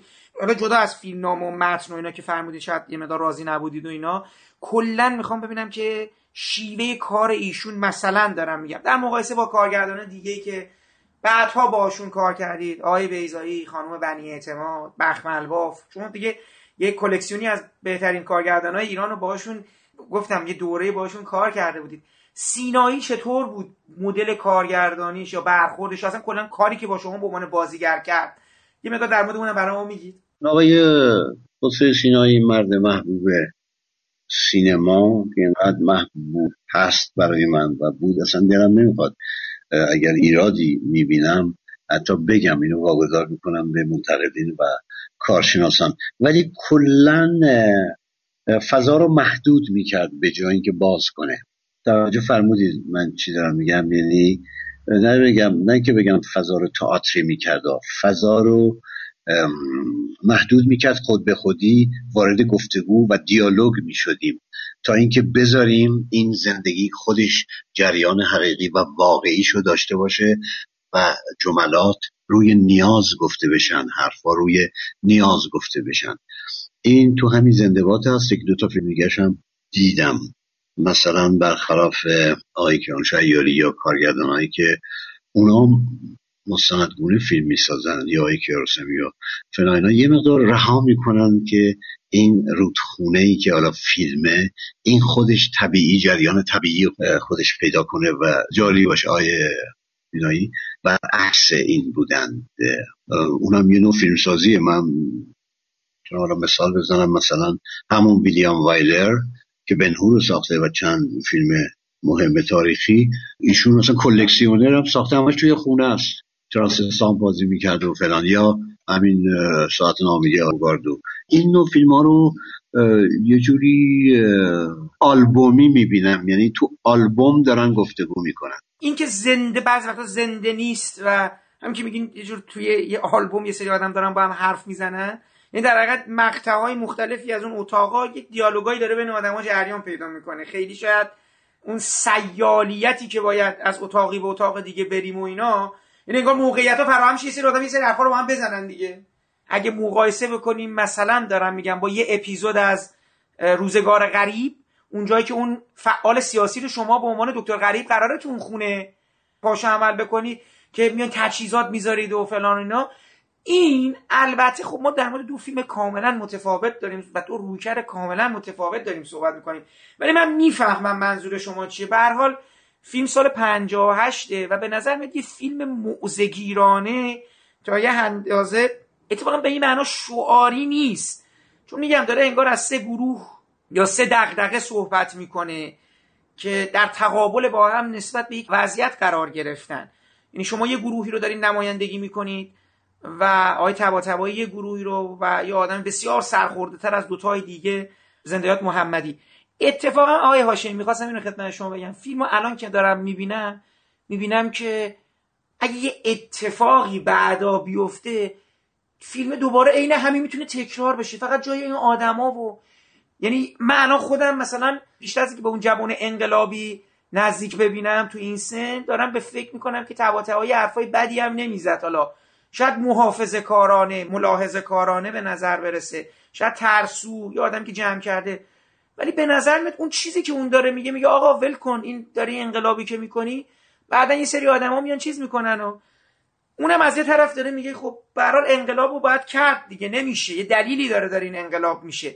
این تقابل است که حالا دوتاشون هم قربانی میشن این ته دیگه. حالا و دوربین هم چهره اسماعیل محمدی میمونه. اینم خیلی برای من جالب بود که این دو جوان هر دو تو این انقلابه تلف میشه و دوباره یه آدمی نسل پیر انگار میراستار یا نتیجه میمونه دیگه. زنده میمونه تو این شرایط حالا با پولی که زیر زمین انباشته کرده و میگم یه نشانه های تو فیلم هست. میشه یه خود توش عمیق شد و فکر کرد که واقعا فیلمه داشته یعنی سینایی کدوم بر وایساده بود و داشت چی رو می‌خواست برجسته کنه. و جالبه میگم الان بعد از 40 سال اگه دوباره ببینید احساس کنید اگه یه دفعه اتفاقی این فیلم دوباره می‌تونه ساخته بشه با همین وضعیت و همون آدما فقط جاهاشون عوض بشه. بود زیادم تغییری تو حرفا زده نشه. یعنی انگار قصه الان هم می‌تونه باشه. این بود به حال این برخوردمون حالا دیگم شما این جدیدن فیلمو که نه؟ نه نه. یکی دو بار همون سالهای اولیه دیدم فیلم برداریشو دوست داشتم. از اینکه فیلم خاصی گفتگوهایی می‌کنن جدی راجع به اجتماع خودشون و انقلاب و اینا. اینا نقطه مثبت فیلم بود و فیلم طرف نظریه داشتن بیانیه داشت می‌رفت. کلا من این نوع فیلم ها رو توی سلیقه من نیست این نوع فیلم ها یعنی بحث کنن توی چیز. فیلم های بحثی رو اصلا ما می‌تونیم الان چند تا مثال بزنیم. الان حضور ذهن ندارم. شما می‌تونید کمک کنید. فیلم هایی که بحث می‌کنن به نتیجه می‌رسند و اینا معمولا گیر میافتن بحث می‌کنن. حالا جالبه دیگه اون زمان از این فیلمات ساخته می‌شد دیگه. آدمایی که تو خونه گیر می‌کنن و اون فیلم چیز بود؟ مهمانی خصوصی رو یادتونه؟ حسن هدایت ساخته بود. اون سالها هم اون اصلا دوست نداشتم. آره میگم چند تا فیلم اون زمان یا مثلا فیلم سعید حاجی میری بود من داشتم فکر می‌کردم توهم که دوباره سه تا رو هیچ کدوم سینما رو عرصه این چیزا نمی‌دونم. اینا مقاله است. حتی تئاتر هم نیست. اینا مقاله است وارد فیلم میشه. البته نظرم راجع به این فیلم واسینایی نمی نمی‌کنم. کلا مقاله ها وارد فیلم میشه. فیلم رو کوچیک می‌کنه میبنده. فیلم یه مقدار آزادی بیشتری می‌خواد. فیلم مثل رودخونه است مثل طبیعت مثل بعد آزادش گذاشت. مثل چهرهای نیمایشیجه. این فیلم ها مثل قصیده های کلاسیکن. اصلا هیچ چی نمی‌تونه جلوی آزادی شعرهای نیمایشی بگیره. کوهستانی باد وسط میاد رد میشه. بارون میاد امواج میاد. دریا رنگ به رنگ میشه. فلان اینا اون آزادی که سینما این جوهرشو داره که فیلم های تارکوفسکی می‌بینیم. اون مثال خاصیه زیاد نباید از اون مثال زد. تو فیلم های بزرگان مثل کوروساوا قشنگ می‌بینی مثل درس و رو می‌بینه چقدر طبیعت انسانی توشه. چقدر آزادگی آزادی توشه. وقتی زالا که توی طبیعت با حیوانات زندگی می‌کنه ببر رو می‌بینه میگه من میمیرم. میاد خونه کاپیتان در شهر وارد میشه دوربین کوروساوا اتاق کاپیتان مثل جعبه نشون میده. بعد اون میگه کاپیتان شما تو جعبه زندگی می‌کنید. اینا سینماست. اینا این کوروساواست اون آقای فلانیه فلانیه. یعنی اول به ما اون حقیقت رو نشون میدن بعد گفتگو می‌کنن بعد راجب این نوع فیلم ها اول گفتگو می‌کنن یعنی اتفاق میفته یه جا گیر میفتن مجبورم با هم گفتگو کنن. این یه مقداری نمی‌دونم چی بهش بگم. دیگه راجبش صحبت نکنم چون من اصلا کارشناس سینما نیستم بخوام منتقدان عزیز هستم بنزه کافی صحبت خواهم کرد. من بازیمون می‌کنم. میرم کنار رو در حد اینکه چجوری بازی کنم. گاهی زورم می‌رسه به کارگردان صحبت کنم بگم آقا اینا خوب نیست ولی گاهی زورم نمی‌رسه. یعنی زور اون چربید و اونایی که من دوست ندارم وارد فیلم شد اینا. ولی در مورد های ایاری خیلی کم این اتفاق میافته. اون از طرف من هم فکر می‌کنه من آزاد می‌ذاره در حد یک سیاه لشکر بازی کنم. و در همون هنر بازی کردنم می‌بینم یه شخصیتی شدم. چون طبیعت من را میندازه نه مثلا قدم تو پنجاه و هفته یا نمی‌دونم دماغم بوز داره یا فلان نه. اون شخصیت انسانی رو می‌بینه در فضای خوب قرار میده. در فضای درست با هنری استثنایی که آیه داره. ببینید اون زمان که داشتید فیلم ساخته می‌شد من می‌خواستم ببینم که شما براتون روشن بود موزه سینایی چی هستن یعنی می‌خوام بله. بله قشنگ روشن. خیلی واضحه تو فیلم. اصلا فیلم ابهامی نداره نمادین نیست یا خیلی روشن صحبت می‌کنن که آقا در راه هیچ پوش داره کشته میشی که یه عده سود ببرن. این خلاصه حرف فیلم دیگه. یه عده شما تحریک کردن یه سودی ببرن که بعدا می‌بینیم که کم و بیش شاید همین اتفاق افتاده. نمی‌دونم خیلی نمیشم بیا صحبت کرد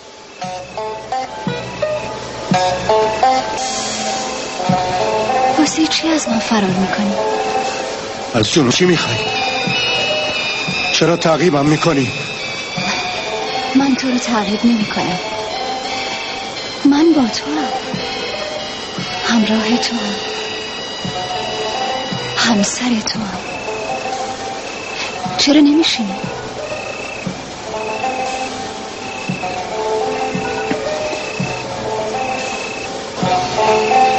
تو همیشه نمی‌گفتی که می‌خوای تا آخر عمرت همراه و همسر تو باشم.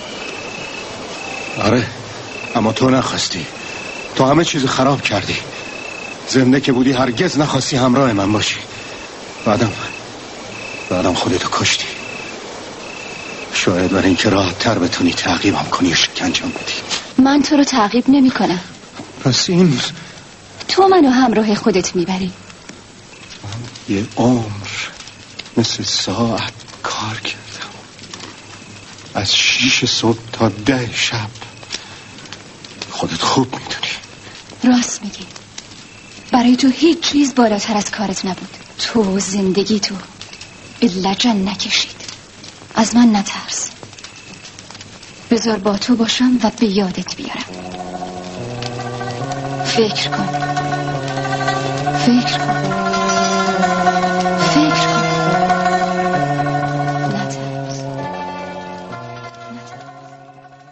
میفر خیلی ممنون وقتتون رو در اختیار ما گذاشتیم بعد از صحبت هایی که قبلا داشتیم در مورد همکاریاتون با آقای بیزایی من توی همون مجموعه کارهای شما داشتم نگاه می‌کنم یه صحبتی هم با خودتون داشتم دیشب. متوجه شدم که طراحی صحنه هیولای درون رو به عهده گرفتید. هیولای درون سال 62 تقریبا 62 63 میشه.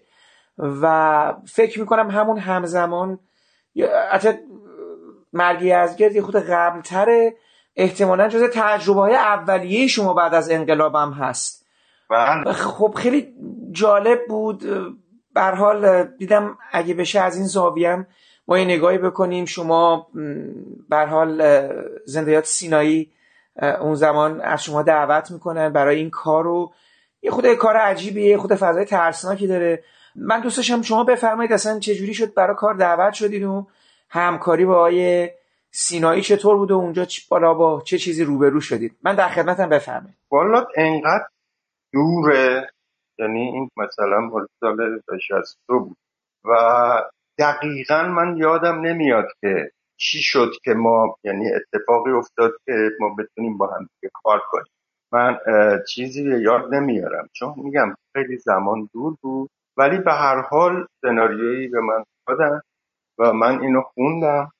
به هر حال اون موقع هم بودجه فیلم ها خیلی محدود بود و اون تونست یه مقدار امکانات ایجاد بکنه از لحاظ location. من تا اونجا که یادمه ما احتیاج به یه خونه داشتیم. یه خونه دور افتاده یعنی location اصلیش در یه دهی در یه جایی دور افتاده. که این محل رو خود آقای سینایی داشت در دماوند یعنی یه خونه متروکه با یه تغییراتی در رنگ و یه ذره سطوح دیوارا و فرم و این چیزاش یعنی بشه مثلا با یه چیزی حدود سی درصد یه تغییراتی در رنگ و بعدم خاچ خالی بود با چیزیم دیگه. یعنی در واقع از این جهت خیلی کمک کرد. چون خونه خودشون بود بعد در اختیار من قرار دادن که من اونجا رو آماده کردم برای اون سکانس خونه اون ساواکی که آقای رشیدی بازی می‌کرد. بعد یه مشکل دیگه که هستش این که من فیلمو ندیدم. خیلی خیلی همون سالها که بعد اکران چیز شد یعنی نشون داده شد تو جشنواره موقع دیدم. الانم کیفیت فیلمش خوب نیستش. در نتیجه نتونستم ببینم دو مرتبه. یعنی فیلمی نیستش که من مسلط بتونم راجبش صحبت بکنم. چون یادم نمیاد. فیلمو خیلی وقت قبل دیدم. لوکیشن کجا بود آقای رامی یادتون کجا بود فیلم برداری؟ چون توی روستایی رفته بودن و اون کلبه حالا من نمی‌دونم کلبه نزدیک اون روستا بود یا نه ولی کلبه ای در جنگلی بود. خیلی دور به نظر می اومد از شهر و بغل رودخونه و اینا. بله همونجور که باستون گفتم این حوالی دماوند بود. بعد بقیه لوکیشن ها هم همون حوالی بود و همون جاها گرفتیم. مثلا اونجا که یادمه مثلا خونه فالگیره شبیه قار بود تنگ و تاریکی بود. یادم نمیره. یه چیزی حدود مملو از کک و ساس و این چیزام بود. برای اینکه از این غارهایی بودش که می ساختن برای مثل طویله می ساختن توی تو که گوسفنداشون رو تو زمستون مثلا بکنن توی این قاره این طویله که گرکا نخورنشون. یه چیز اینجوری بود. چون محل همین گوسفند و اینا بود. پر از کک. هیچ وقت من یادم نمیره که اصلا موقعی که ما رفتیم این سکانس این لوکیشن رو بگیریم اصلا دیگه وحشتناک کک و اینا به اون حمله کرده بودن. حتی روزها همین جور اون می‌کرد. بعد آیا میفر شما اصلا آقای سینایی رو از کجا میشناختین؟ از قبل فیلم های مستند قبل از انقلابشون رو دیده بودید؟ یا اون فیلم زندباد که آقای هاشمی هم اونجا بازی می‌کنن؟ شما آقای سینایی رو اصلا یادتون میاد که مسیر آشنایی کجا که یادمه یعنی همین الان یه چیزهایی یادم اومد. این بود که فکر می‌کنم آقای بیزایی منو معرفی کرد. من قبلش نمی‌دونستم. حال می‌دونستم که فیلمساز مستند هستن فیلم های مستند هستن ولی از نزدیک نمیشناختمش احتمالا وقتی این فیلم رو می‌خواسته تهیه بکنه چون احتیاج به کار طراحی صحنم داشته فیلم خیلی مهم بوده توی همین سناریو ایولای درون. در نتیجه بیزایی مثل این که منو معرفی کرد که همونجا من باعث شد که با ایشون آشنا بشم. و یه قراری تو خونهشون گذاشتیم. چقدر خونه زیبا و از این خونه های قدیمی بود و پر از وسایل خیلی قدیمی زیبایی و خیلی خوب چیده شده ای رو هیچ وقت یادم نمیره. این تابلوهای نقاشی روی چیز بود در دیوارا بود و وسایل خیلی با کیفیت قدیمی. و این خب نشان دهنده این بود که آقای سینایی خیلی اهل فرهنگ و زیباشناسی واقعا بود. مجسمه های خیلی فوق العاده و همجد من خیلی تحت تاثیر قرار گرفتم.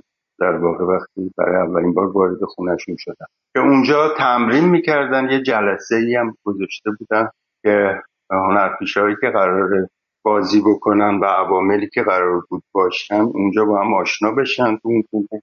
و آقای سینایی هم یه صحبتی کردن راجع خود فیلم نامه بود بعد کار شروع شد. یعنی در واقع از همون خونهشون شروع شد که ما بریم برای پیش فضای فیلم های خیلی فضای مخوفیه و کلا هم فیلم دو سه تا لوکیشن به اون معنا بیشتر نداره. یه location location همون داخل خونه است که به تدریج درش زندگی رشیدی که یه مأمور ساواکه. در حقیقت تو فیلم به نظر میاد خود این فرد یه فعال سیاسی بوده. اینو می‌گیرن. یواش یواش مأمور امنیتی میشه نه مأمور ساواک میشه و اینا. و یواش یواش این استحاله ای که در این انجام میده بر حال آدم خطاکاری بوده دیگه. یه رابطه هم با زنی رو داره که خودکشی کرده زن خودشه. و ما یواش یواش وسط فیلم می‌بینیم روح این میاد. خانم میربختیار نقشش رو بازی می‌کنه با اون لباس سفید و بخش زیادی از فیلم تو تاریکی بین اینا میگذشت. من اینجوری که خاطرمه و اون موقع که من داشتم میدم من اتفاقا پریشب دوباره نشستم دیدم فیلمو. یه نگاه زدم ببینم اصلا چه جوری بوده فضا چقدر ما تصاویر یا اشیا رو داریم تو فیلم می‌بینیم که ببینم شما چیا اضافه کردید یا چه چیزی تو اون اتاق داشته رخ می‌داده. به شدت بیمارگونی اون زمان داشت و شما فهمیدید که من کجا دیدم؟ توی سن کودکی تلویزیون پخش کرد.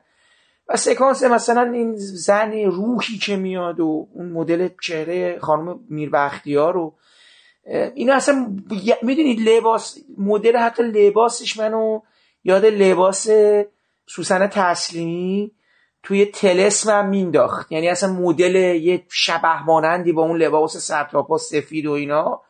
و خیلی فیلم فضای بیمارگونی داشت و اون دختره که مقدار ببین اصلا خود فیلم نامه البته فیلم همین هیولای درون خیلی قبلتر از تلسم تا اونجا که من یادمه. حالا اگر اشتباه نکنم. برای یه فیلم توی ژانر وحشت یا یک فیلم سورئال به اصطلاح horror movie ه. یعنی سینمای وحشت. در نتیجه خب به یه الفبای خاص خودشو داره برای اون نوع سینما اون ژانر سینما تصویر برداریش فیلم برداریش تو رنگ ها توی این حالت های کنتراستی که توی فضاهای خونه هستش. یک فضای خوب خیلی سرد خیلی مخوف یا بیمارگونه یعنی در واقع یا میشه گفت خیلی روانی. به دلیل اینه که به یک صورتی فضا باید صحبت هایی که من با خود آقای سینایی کردم واقعا متاسفم. که دیگه نیست بینمون.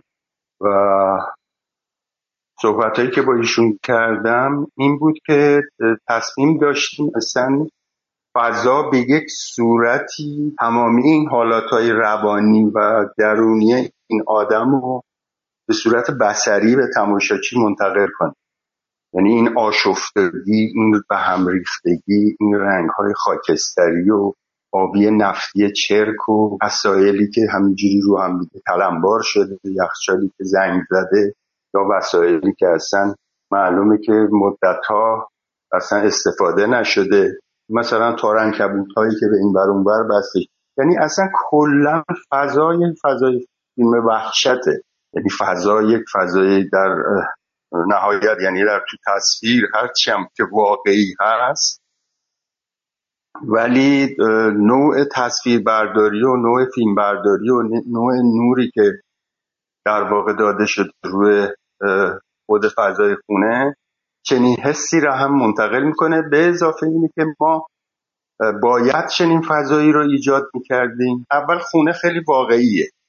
گوش می‌کنی؟ الان مثل داستان خیلی مستندگونه از اون نوعی که آقای سینایی هم می‌سازه فیلم های مستندگونه که می‌سازه و ساخته. فیلم خیلی واقعی شروع میشه بعد کم کمه که هرچی گرفتاری های روانی اون آدم با گذشتش یعنی از گذشتش داره در میره. بیشتر و بیشتر و بیشتر میشه. این خونه یعنی تاثیرش ما در این خونه می‌بینیم. این آشفتگی این به هم ریختگی رو. کم کم یه شکل غیر واقعی برای خودش باید بگیره که بعد موقعی که روح زنش مثلا میاد توی ذهن اون آدمه و خب باید یه محیطی باز ایجاد می‌شد که منطق اون درست در میومد دیگه. باید تصمیم گرفته می‌شد که این فضای فضای غیر واقعی بشه. به فضایی بشه که معلق بین واقعیت و کابوس کابوس هایی که اون آدم درگیرشه. خب از این جهت خیلی حساس بود فیلم. علاوه طراحی صحنه خیلی مهم بود. یعنی در اومدن فضا. این فضا نقش خیلی اساسی داشت در کل فیلم و این ایجاد فضا. واسه همین بود که موقعی که اون روح زنش میاد که بعد اون دیالوگ های رو بینشون انجام می‌گیره باید این منطقش باید درست در میومد این فضا. و همین جهت اون حالا هواش اینجوریه. از یه فضای واقعی خیلی به روز مستندگونه شروع میشه و کم کم تبدیل میشه به یک فضای خیلی سورال و وحشتناک. سکانس های از فیلم هم حذف شده بود. چون مثل اینکه داستان مردیه که زنشو در اختیار همکاراش و اینا قرار میده. اصلا دلیلی که شخصیت این زن که خانم میر بختیار هم نقش باز می‌کنه خودکشی می‌کنه به خاطر این بوده. سکانس هم مثل که در تهران و اینا گرفتین درسته دیگه. یه, یه،, یه چیدمانی هم اونجا داشتیم آره یه سریسته ولی خب اصل فیلم تو همون قسمت های دماوند و اون طرفا گرفته شد. یه صحنه‌ای که برگشت می‌شد به عقب اونجا که من یادمه اونا رو توی تهران و اون طرفا گرفته شد. بله که چی چیدمانای در حد اداره یعنی اون دیگه خیلی مستندگونه بود فضاهای اونجا. یعنی تصمیم این بود که اون خونه فالگی شبیه گفتم قار هستش. و این فضای خود این آدم اون کلبه در واقع یک خیلی نزدیکی با همدیگه داشته باشه و خیلی غیر واقعی در بیاد. ولی فضاهای دیگهش فضاهای خیلی واقعی چیزه مستندونه. همینجوری داریم حرف آخه یه چیزایی واسه من یادآوری داره. چون خیلی ساله میشه دیگه. بعدم انقدر کیفیتش بده کیفیت کپیاش بده که اصلا من اومدم تصمیم گرفتم ببینم بگم دوست داشتم ببینم که اصلا منصرف شدم. بیشتر از بیخیال شدم. واقعا یه توهینیه به چیز. تیمساز اونم آدم حساسی مثل آقای سینایی که حساسیت و وسواس بسیار زیادی داشت یعنی بسیار خوبی داشت تو کارش. در نتیجه یه ذره من اذیت کرد. فیلم اصلا قطع کردم. چون اصلا هیچی معلوم نبود. مثلا من حدس می‌زدم که آقای رشیدی بازی می‌کنه. آقای رامیفر آقای سینایی اصلا به شما گفتن چرا این فیلمو دارن می‌سازن؟ یعنی شما پرسیدین چه جوری است؟ یعنی می‌خواست از این مسئله حالا ساواک و این صحبت ها اینا یه بهانه بود برای اینکه یه تجربه تو ژانر وحشت و اینا انجام بده یا نه اصلا یه نظرگاه سیاسی هم داشت و اینا. چون برای من جالبه چون فیلم اولشون هم در مورد انقلاب بوده. این فیلمم یه جورایی در مورد همین فضای نه اون مدل فیلم های دیگه که مثلا دوران ستم شاهی و اینا رو می‌خوان نشون بدن و اینا. نه این بیشتر میگم یه تجربه روانی بود برای اینکه خب اون زمانم میگم با این مقوله قبل از انقلاب فیلمسازا سعی کردن کارهای مختلفی بکنن. چه می‌دونم از اشباه رضامی لوحی بگیرید که فکر کنم دوتا مثلا ساواکی تو چیز بودن. تا مثلا نقطه ضعف محمد علامی هر کی سعی کرد آره حالا فضا چیز شده بذار توی این ژانرهای مختلف هم ما به این بهانه با یک سری اختباسا و این صحبت ها یک کارایی بکنیم. شما خود موزه سینایی در گفتگو رو دریافتید که خب اصلا داره این برای چی داره ساخته میشه تو این شرایط؟ دنبال چی داره میگرده؟ ببین کلا یه چیزی رو من خدمتتون بگم از هیچ کارگردانی من تو زندگیم که کار کردیم با هم نپرسیدم که این مثلا چرا این فیلم رو داریم میسه شاید این فیلم تنها فیلم نامه بود می‌تونه ساخته بشه تو سالها. چون اینم خیلی مهمه انداز تاریخی. یعنی شایدم پس ذهن آقای سینایی نبوده که اصلا چنین فیلمی رو بسازه. خب اینا خیلی چیزای دست و پاگیر کارگرداناست دیگه در تاریخ. یعنی وقتی در تاریخ ما مرور می‌کنیم کاراشونو مثل مثلا بهرام بیزایی یا خیلی کسی مثل آقای تقوایی یا خدا همه آقای سینایی در واقع بر اساس روز و فضایی که در اون موقع بوده اینا می‌تونستن یه فیلمنامه هایی رو بنویسن و یه فیلمنامه هایی رو کار کنن. چون این تقریبا تاریخ داره دیگه. سال 62 یعنی اون موقع هایی که این داستان وجود داشت این ساواکی هایی که مثلا در رفته بودن قائم شده بودن یه جایی و این دستمایه این شده بوده که فیلمنامه ای برنسه بعدم احتمالا صد درصد می‌دونم که سینایی اصلا این فیلمنامه ای رو نوشته بود که بتونه بسازتش. یعنی اجازه ساخت رو بهش بدن که بتونه فیلم رو بزنه. همون مثالی که شما می‌زنین دیگه تو همون دوره آقای میرلوهی مثلا یا علامی فیلم شبیه این با این موضوعات ساخته شده.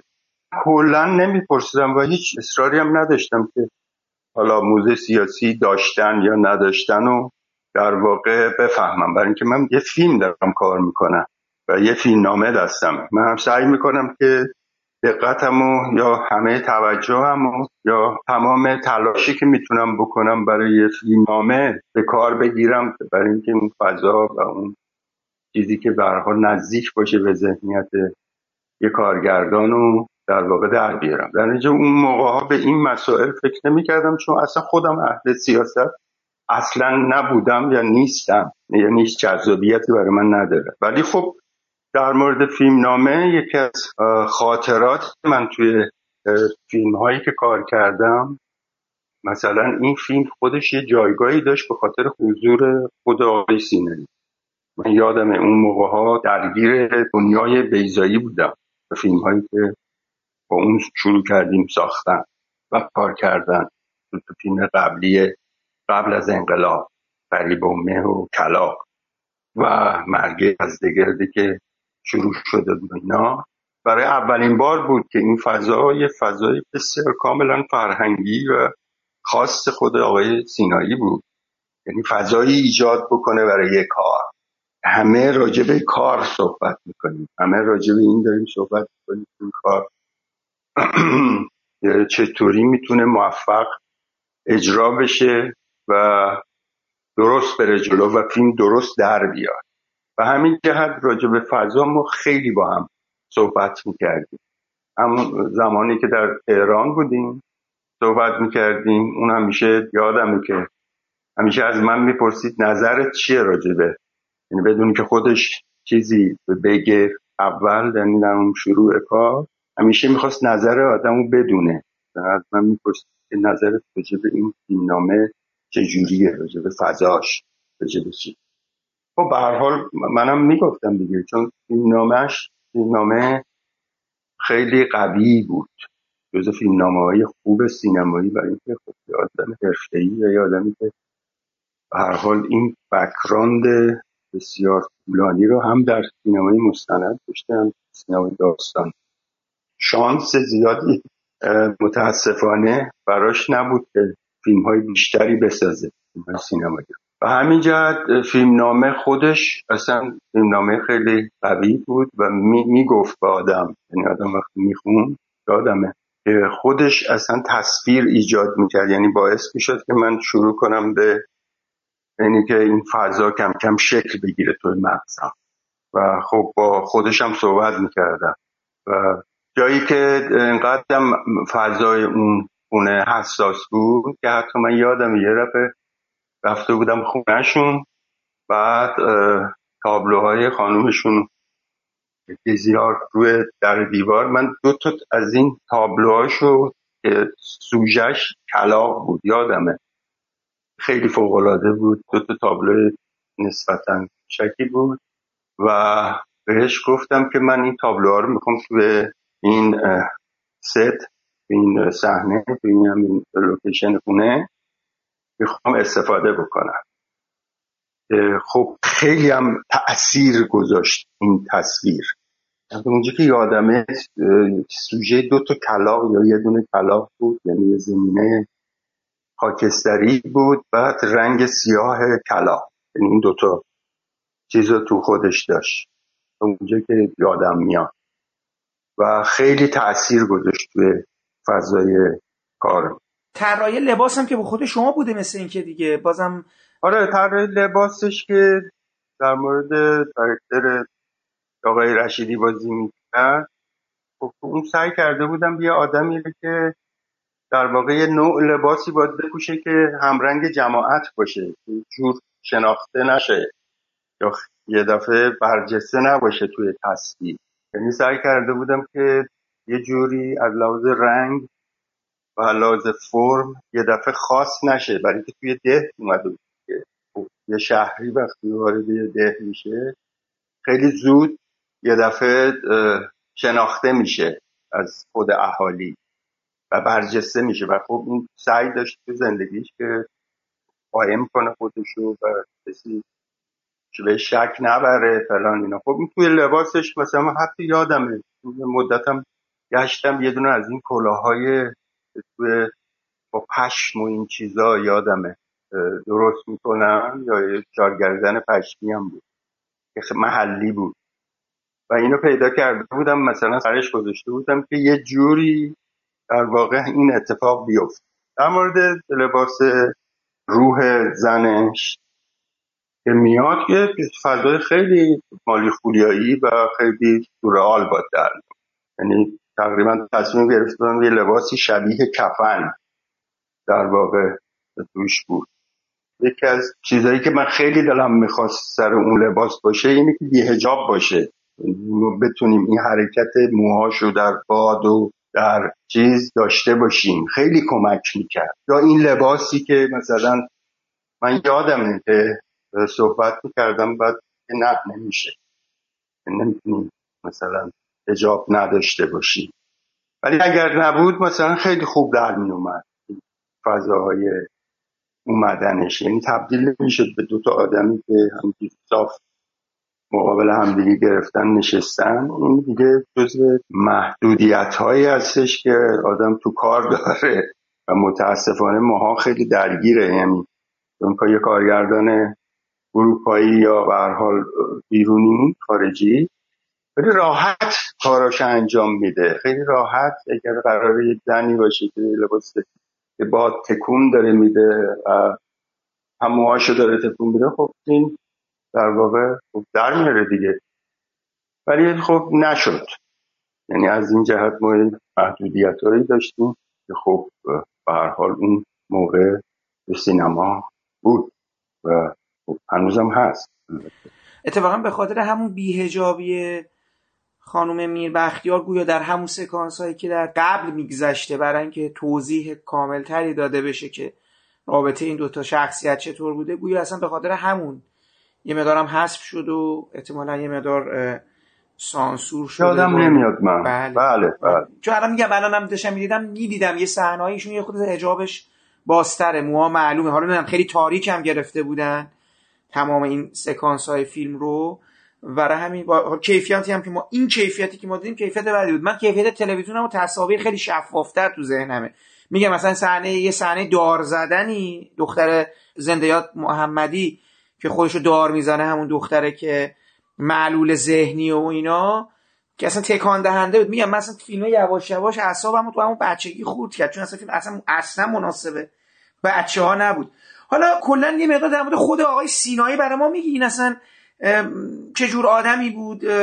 جدا از اینکه کار باشه تو بود شما از سینایی چه در خاطرتون مونده و آیا بعدا اصلا دیگه دیدینشون صحبتاشون رو تعقیب کردین؟ چون یه شبم اومد فیلم مرد سوم مورد علاقه شما رو تو تلویزیون شست گذاشت کنار. نمی‌دونم اصلا تو این چند وقتی که اون موقع با هم داشتین کار می‌کردید که برای ما بگین اصلا کلا همه شما سر صحنه بودید یا کار که تموم شد دیگه جدا شدین ازشون از اونجا و دیگه اومدین تهران. می‌خوام اصلا چقدر باشون بودین و کلا تو همون مدتی که دیگه با سینایی بودید کلا صحبت غیر از فیلم در مورد چه چیزایی بود و سینایی رو چگونه یافتید؟ آشناییمون در حد یک فیلم بود.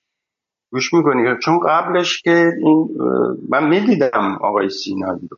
به حال استاد بودم و توی وزارت فرهنگ و هنر اون موقع و کار می‌کردن فیلم میساختن من یه از دورا دور ولی خب کار نکرده بودیم با هم دیگه. و یه کار کردیم این کار کردیم بعدم دیگه موقعیت ایجاد نشد که در واقع کار دوم و سومی با هم دیگه انجام بدیم. دیگه خبری از ایشون نداشتم من که دورا دور بعضی وقتا در یه محافلی یا در یه جاهایی که مثلا فیلم می‌دیدیم یا سخنرانی داشتن مثلا همدیگر میدیم ولی چیزی که می‌تونم بگم بسیار من متاسفم از این که این اتفاق افتاده و ما دیگه آقای سینایی رو نداریم و چون به حال آقای سینایی یک هنرمند واقعی بود به تمام معنا. یعنی شما فکر کن یه کارگردان یه فیلم نویسش خودشه اهل موسیقیه. موسیقی فیلم می‌سازه موسیقی می‌زنه شاعره. و خب در واقع تمامی این فاکتورهایی که یک هنرمند واقعی به تمام معنی و یک شناخت بسیار زیبا شناسی درجه یکی داشت هنرهای تجسمی و بسری و سلیقه های چیزی که ما با هم دیگه وقتی صحبت می‌کردیم حال یکی از لذت آورترین لحظات کاری من تو زندگیم بود دیگه. این خاصیت داره که دو تا آدم که یه دفعه اتفاق میفته و می‌تونن با هم دیگه صحبت بکنن به نتیجه برسن کشف کنن. مثلا چیز هر چیز نوعی رو ایجاد بکنن ایده های نو ایجاد بکنن با هم دیگه. و وقتی هم مسلط هستش به هنرهای دیگه خب اینا تاثیر می‌ذاره توی کارش. یعنی اونو خیلی قوی می‌کنه لحاظ کاری. یعنی کارگردان درجه یک حرفه‌ای و یه آدم فرهنگی بود. نمی‌خوام بود و استفاده بکنم برای اینکه اون زنده است ذهنش آدم زنده است. فکر نمی‌کنه که رفته. و اینکه صحبت کردنش حرف زدنش راجع به هنر راجع به هر چیزی خیلی تحت تاثیر آدم قرار می‌داد.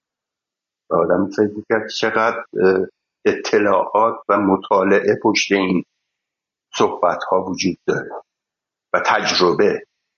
در خب یه فیلم با هم کار کرد نشد. فیلم دیگه با هم کار بکنیم. می‌تونست فیلم های دیگه ای رو بسازه. فیلم هایی که دوست داشته بسازه. مثلا خیلی سناریوهایی داشت که الان یادم نیست اسماش. یه دونش راجع به همین قضیه مهاجرت لهستانیا و فرار لهستانیا به ایران بود. حتی فیلم به مرحله رسیده بود که من تا اونجا که یادمه تو اخبار میخوندم یا یه دفعه با خودش صحبت کرده بودیم داشت حرف می‌زد. خیلی با هیجان صحبت می‌کرد راجع به کارهایی که می‌خواد بکنه. اینقدر با هیجان بود که آدم همین جور نگرانش می‌شد که چقدر توی عالم دیگه ایه مثلا توی عالم مثل اینکه روی زمین نیست. در فضا همین جور با شور و اشتیاق زیاد و با حرارت خیلی زیادی داره راجع به فکرایی رو صحبت می‌کنه که می‌خواد تبدیل بکنه به فیلم نامه هایی و فیلم نامه ها رو تبدیل کنه به فیلم. و خود همین هیجانش حالا خب متاسفانه نمی‌دونم اسم شانس یا نمی‌دونم چی میگن به این قضیه برای موقعیتی نشد که فیلم های خیلی زیادی بسازه. میگم یکی از نکات مهمش حالا به غیر از اون خصوصیات یا اسکلت فکری نامه هاش هست علاوه استاتیک واقعا قدرت و تبهر بسیار زیاد تسلط بسیار زیادی بر روی هنرهای دیگه داشت. چون یکی از خاصیت های به نظر من کارگردان بودن یکیش همینه. آدم بتونه مسلط باشه به هنرهای تجسمی مسلط باشه به ادبیات نمایشی به نمی‌دونم نقاشی مجسمه معماری موسیقی. خب همه این چیزها رو داشت واقعا. یعنی هیچ وقت من یادم نمیره موقعی که برای اولین بار وارد خونهشون شدم قدیمی و این سلیقه رو من می‌دیدم در چیدمان یا اشیای بسیار آنتیک های خیلی تاریخدار. معلومه که یک شناسنامه داره تو زندگی یعنی تو فامیل و دست به دست. حتی یادمه یه سری خطای بسیار فوقالعاده من یادم. ولی خیلی مبهمه تو ذهنم. متاسفانه من دیگه فرصتی نشد که باشون چیز بکنم. بعد یکی از مهمترین شانس هایی که به نظر من در زندگی داشت که خانواده فرهنگی و هنرمند دور اطرافش. که خب اینا تاثیر می‌ذاره. دیگه واقعا قاصر حرف زدنم یادش میفتم بگم ناراحت میشم و حیف فقط می‌تونم بگم حیف. این آدم. حیف این کارگردان دریجیه که درست یه آرتیست واقعی. خیلی آدم عجیبی هم از جهت نگاهش به سینما بود. ببینید میگم مثلا دو از این کارگردانه که شما دوست دارید و اصلا قبول نداشت. یعنی اومد بعدا در مورد هیچکاک و اورسون ولز خیلی با نگاه انتقادی برخورد کرد. اون زمان خیلی آدم برخورد بسیار شجاعانه ای بود. من نوشتم که الانه که خب خیلی از آدما به خصوص جوانها سینماگرای روز و کلاسیک رو شاید یه جورایی به زیر سوال می‌برن و اخیه می‌کشن و اینا. ولی این به خاطر اینکه حالا به حال نوع نگاهش نوع مطالعاتش و اصلا خانشش از سینما چون یه خانش خاص خودش بود کاملا این میگم دو تا از این قولا رو که قبول نداشت و اینا اساسا. و جالب فیلماش هم فیلمایی بود که یه جایی وای میستاد کلی مستند ساخته بود. فیلم های سینماییش یه مقدار شبیه فیلم های مستند بود. مثل همون یار در خانه و کوچه پاییز و اینا. و بعد فیلم های مستندش یه مقدار سینمایی بود. اصلا یه نگاه خیلی خاصی داشت و شاید به خاطر همینم بود که انقدر که باید و شاید تماشاگر یا مخاطب براش اون جایگاهی رو نداشت که باید داشته باشه. میگم حالا بیزایی هم زبان خاص خودشو داره. اصلا نگاهش به تاریخ و قصه گویی و اینا خاص خودشه ولی یه ارادت خاصی به اون نوع نگاه کلاسیک از جنس هیچکاک و کروساوا و خیلی کسای دیگه تو تاریخ سینما داره. ولی میشه میگم یه جور جنس نگاه یه جور تجربه گرایی سینایی توی نظرش بود. که اتفاقا تنها فیلم ژانریش همین هیولای درونه به یه معنا. و حالا عروس آتش که ولی هیولای درون چون که شاید میگم اون اوایل نزدیکترین تجربه به یه چیزی که شما فرمودید وحشت بود. یعنی تجربه کردن توی ژانر وحشت ولی بازم وحشتی که روانیه. می‌دونید؟ یعنی اون مسائل فض... فضایی که شما میگید اتفاقا شاید با از اون جهت که شما مثلا به اون جنس سینمایی که به سایه ها به تاریکی خودتون می‌گفتین به نوار خیلی علاقه داشتین اینا؟ خب من همینو می‌خوام بگم. ببین یه مسئله که من می‌خوام بگم این صحبتی که شما می‌کنی اصلا هیچ ایرادی نداره. یعنی یه کارگردان برداشتش از سینما ممکنه بسیار متفاوت باشه با یه کارگردان دیگه. برای اینکه من فکر می‌کنم بکراند آقای سینایی از سینمای موج نو فرانسه میاد یا اروپا میاد که سینمای مستند خیلی جایگاه محکمی داره توی فکرش نه سینمای استودیویی می‌دونی همون دعوای چیز دیگه دعوای گداره موج نوع چیز که مخالف سینمای هالیوود بود مخالف سینمای که دکور داشته باشن یا تو استودیو چیز بشه خب اون یه سینماست اینم یه سینماست. نه اونو میشه رد کرد نه اینو میشه رد کرد. به هر حال سینمای هیچکاک رو خیلی دوست دارم. سینمای نوار رو خیلی دوست اصلا سینما از اون دید استودیویی و چیز رو من یه جایگاه خاص خودش داره. فیلمای اورسون رو دوست دارم. این فیلم هم فیلم هیولا درونم تو کار خودش یک استثناست. کارهای سینایی یعنی اگر ما یکم با دقت نگاه کنیم یک فضاهای خیلی مستندگونه توش داره.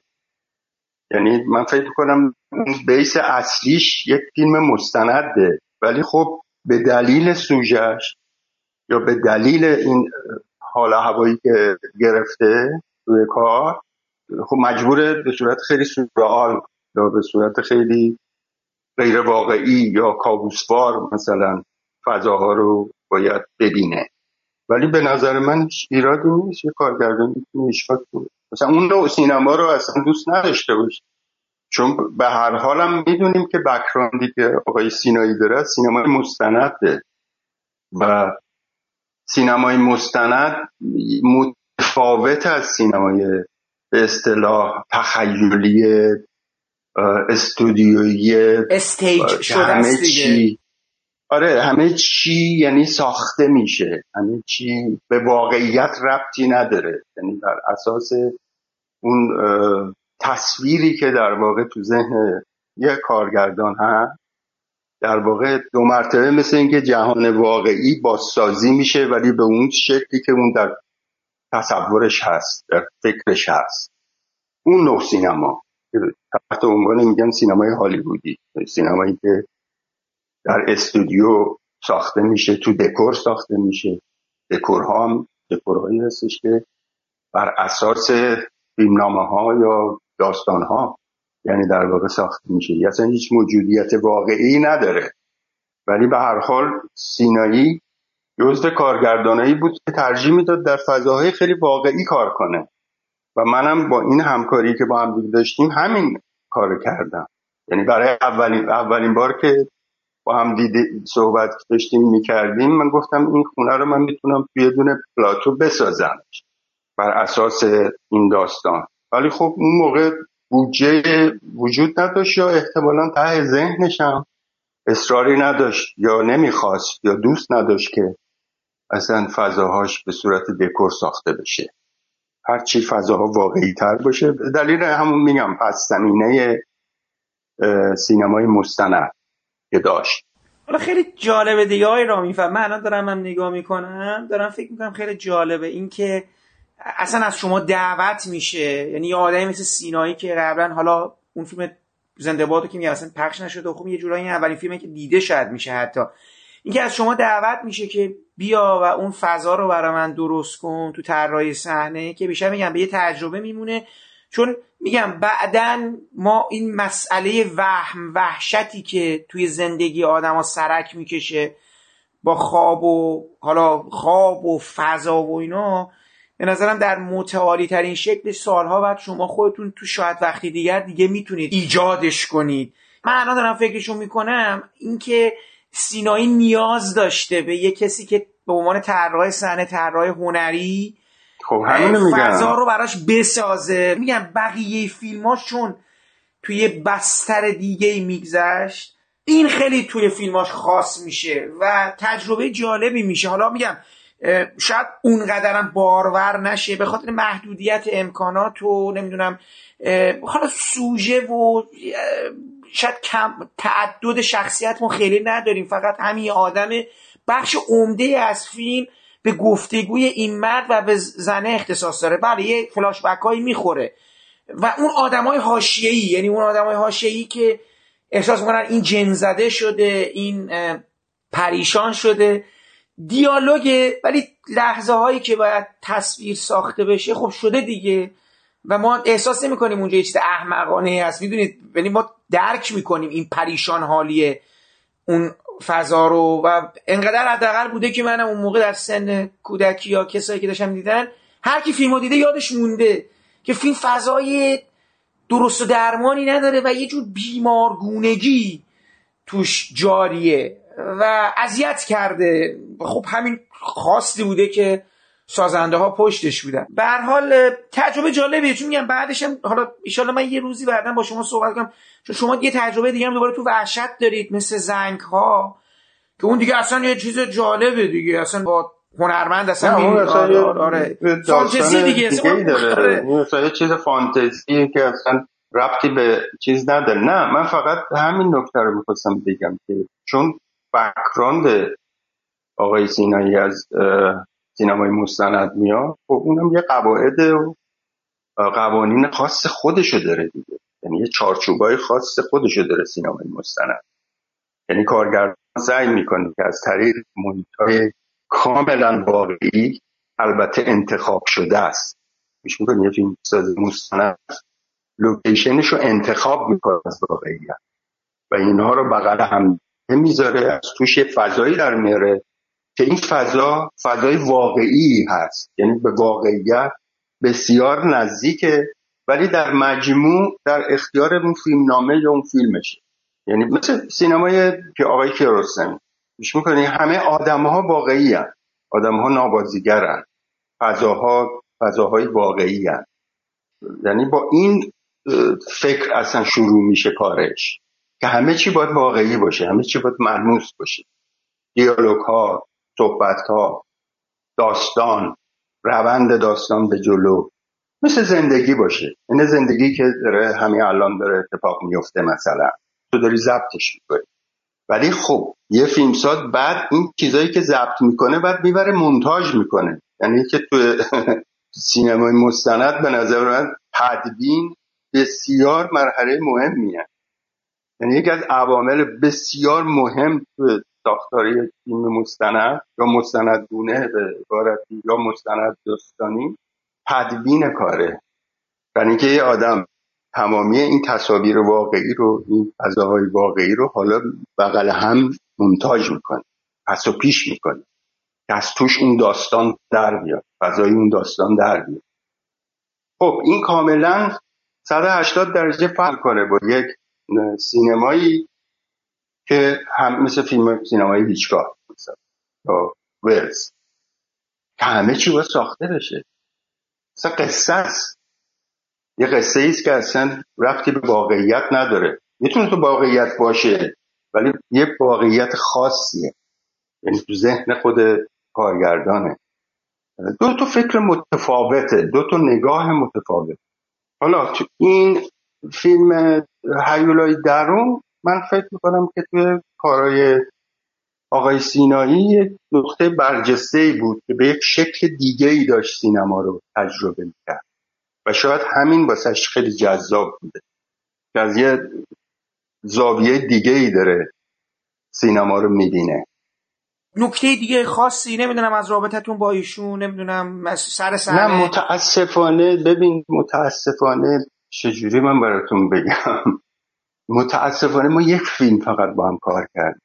یعنی یک بار اتفاق افتادیم با هم دیگه و یک فیلم کار کردیم. بعد دیگه اصلا از سال 62 62 که این فیلم ساخته شد یا قبلش یا بعدش ما دیگه فرصتی نشد که با هم دیگه از نزدیک بشینیم صحبت بکنیم حرف بزنیم یا چیز بکنیم.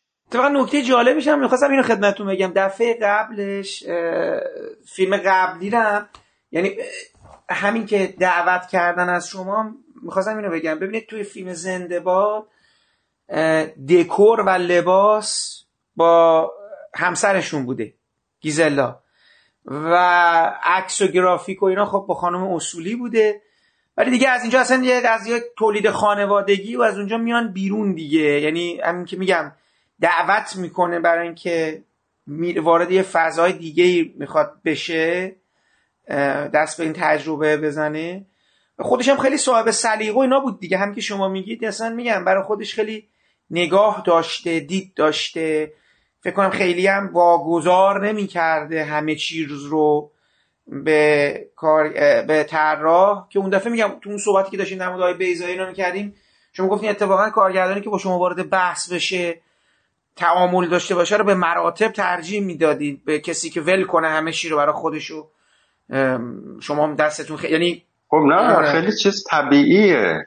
بسیار صاحب سبک و نگاه فوقلاده بود آقای سینایی. به هر حال این فیلم خاص احتیاج به یه طراح داشت برای این فضاها دیگه یک فضاهای دیگه ایه یه فضاهای معلق بین واقعیت و کابوس خوابه. ژانر دیگه ای تو با یه جنس دیگه ای از سینما تو طرفی. در نتیجه خب احتیاج داره یه طراح صحنه بیاد و با اون شروع کنه بحث کردن برای اینکه یک فضایی رو داره. چون کاملا این حرف شما درست بود یه لحظه گفتین که خیلی اهل تجربه بود و یک از نکات خیلی مثبت آرتیست به نظر من. یه کارگردان که جرأت داشته باشه که تجربه کنه. تجربه جدید بکنه. تکرار نکنه خودش. نه یه فیلم موفق ساخته. خب همینو هشتاد بار دیگه تکرار بکنه. خب که چی؟ ولی این روحیه تجربه کرد خب این فیلم هم یه فیلم خاصی بود تو کارنامه آقای سینایی یک بار اتفاق افتاده بود و از یه نگاه دیگه ای داشت. سینما رو میدی تجربه می‌کرد. از راه خیلی دور که هستم خیلی می‌خواستم این واقعا این اتفاق رو به خانوادهشون تسلیت بگم از دور. و ناراحتی خودم رو یه جوری در واقع از نبودن آقای سینایی ابراز کنم. واقعا شخصیت خیلی بزرگی بود توی کار سینمایی یعنی تو سینمای ما سینمای خاص ما. فرهان تو با طرف منو بفهمی. یه زندگی که فقط غذا و لباس و اینه که نیست. از اون مهمتر محبت عاطفه است درک عشق. فرهان می‌فهمی عشق. من که اینا رو با تو ندارم. من که عاشق تو نیستم. تو پسرموی منی. من که نمی‌تونم تو رو به مونی شوهر دوست داشتم صدات بیار پایین. حالا کی گفت اصلا با تو دوست دارم؟ ها؟ کی گفته بهت؟ اصلا با کدوم زنی دوست دارم؟ دوست دارم یعنی چی؟ ها؟ تو فکر کردی اینجا برای فرهان زن قطیه یعنی ها؟ تو فکر کردی ما اگه لپتر کنم همون شیخ ناصر دخترش با سلام و صلوات و هزار تا نقل کلی خوردریز نمیفرسته خونه ما. کی هستی تو؟ ها؟ چی فکر کردی تو؟ ها؟ کی هستی تو؟ با کیم؟ اینجا کجان؟ خب دارم ازت سوال می‌کنم جواب بده. هی چی؟ دوست دارم دوست ندارم چی؟ اینگار اینجا ببین خانم دکتر احلام اینجا کودکستان نیست عشیرن خوب گوش کن عشیره حالا عشیره چیه؟ یه خانوادن ولی بزرگ. قانون داره همه اطاعت می‌کنن. یکی دعوا می‌کنه همه جلو میدن. یکی خطا کنه همه تا اون میدن. خب حواست جمع کن. اگه یه عشیره قرار زنده بمونه قانونش باید زنده بمونه. اگه خون عشیره تو رگمونه ما باید تابع قانونش باشیم. تو متعلق به یه عشیره ای. خب؟ ناراحتی نباش. خاصی تشریف ببری یه جا دیگه به دنیا بیای. فرهان من شکایتمو پیش تو آوردم. من که به غیر از تو فامیل دیگه ندارم که ازم حمایت کنه. این گناه منه که اینجا به دنیا آمدم. فرهان تو خوب می‌فهمی من چی دارم میگم. مگه من به میل خودم توی این عشره به دنیا آمدم که حالا بس اینجا... گفتم اینجا نه تو و نه ما هیچ کدوم حرف نمی‌زنیم. قانون عشیره حرف می‌زنه. این قانون خیلی قبل از ما بوده جواب هم داده. در حد ما و تو هم نیست. عوضش بکنیم خلاص. فرهان چرا نمی‌خوای قبول کنی؟ من که قرار نیست با عشیره ازدواج کنم. موضوع بین من و توه. یه بار دیگه. یه بار دیگه. اینطوری با هم حرف بزنی؟ وقت ما فکر می‌کنم منظور چی؟ چیزی دیگه. و بهم بر می‌خوره و خیلی بد میشه. نه؟ ساکت. خلاص.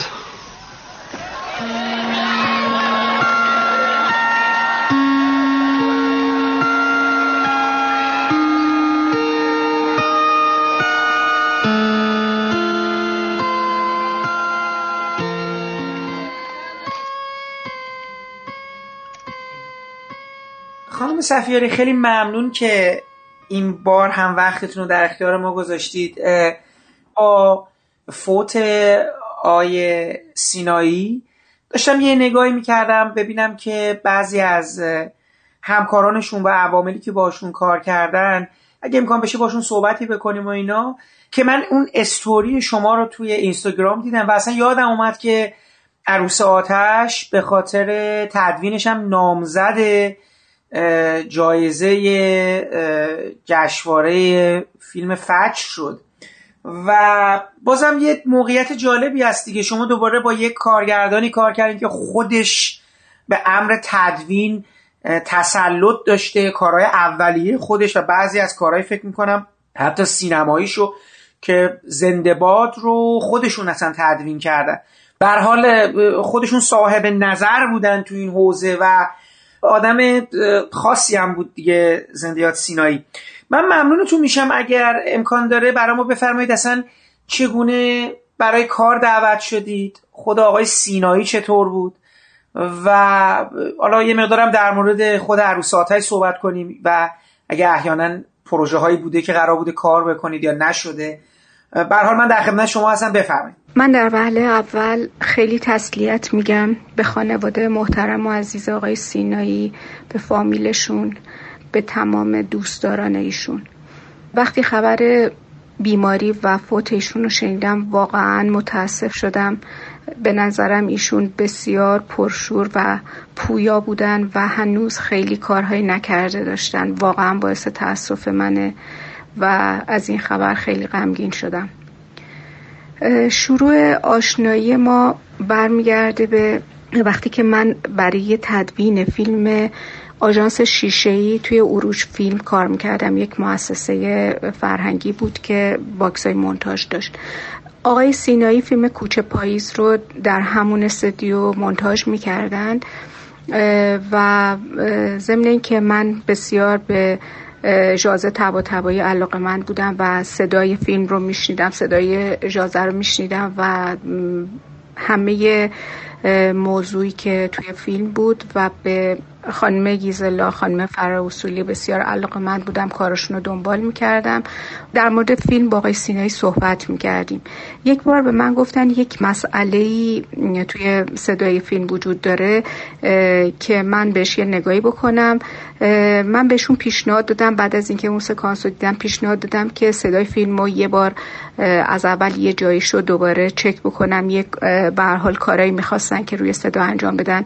من اون کارا رو انجام دادم و می‌دونم که یک عنوانی هم توی فیلم توی تیتراژ بر من گذاشتن. من دقیقا متاسفانه چون فیلم رو ندارم یادم نمیاد. ولی همین آشنایی شاید باعث شدش که حدود یک سال یک سال و نیم دیگه ایشون با من تماس گرفتن و در مورد تدوین فیلم عروس آتش با من صحبت کردن و فیلمنامه رو بر من توضیح دادن. و من رفتم فرقای قلیپور رو به صحبت های فیلمو کردیم و فیلم عروس آتش رو منتاج کردم. خیلی بر من تجربه خوبی بود. خیلی آقای سینایی انسان تکیلی روشنی با خودشون با کارشون با همه چی بودن.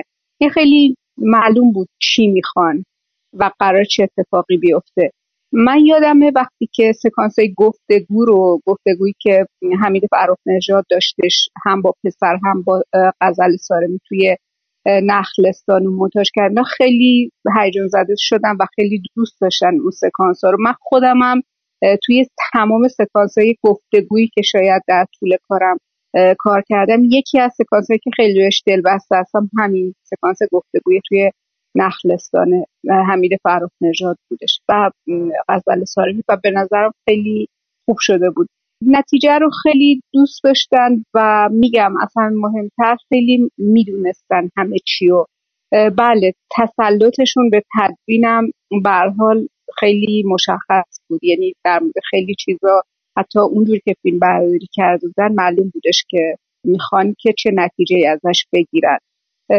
ولی به من گفتن که به حال اینی که خودشون این بار کار نکردن و به طور مشخص با راشا برخورد نداشتنم برشون تجربه خوبی بوده. کمان که سال بعدش برای یک فیلم دیگه یک فیلمی که ساخته نشد. اگه خاطرم باشه اون موقع چون که فیلم عروس آتش با موفقیت تو همه زمین ها روبرو شد من فکر می‌کردم اون موقع درهایی به سمت آقای سینایی باز شده. من حدس می‌زنم اون فیلمنامه‌ای که با شما صحبت کردن شاید اون فیلمنامه تاریخی در مورد رضا عباسی بوده و اینا صورتگران عصر خون اونو با شما صحبت کرده بودن؟ بله بله.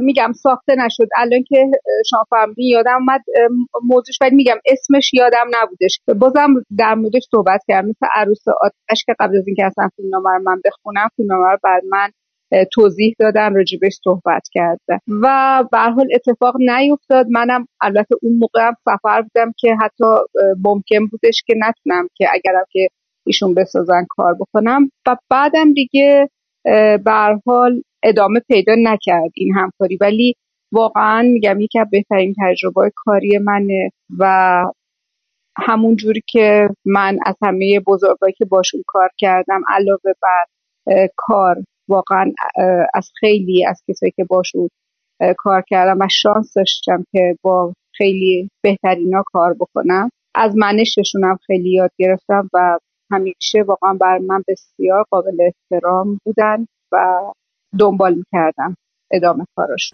شما فیلم های آقای سینایی رو قبلا دیده بودی؟ یعنی قبل از عروس آتش اون فیلم های مجموعه فیلم های کوتاهشون مستندا و نه متاسفانه نه متاسفانه نیدیدم.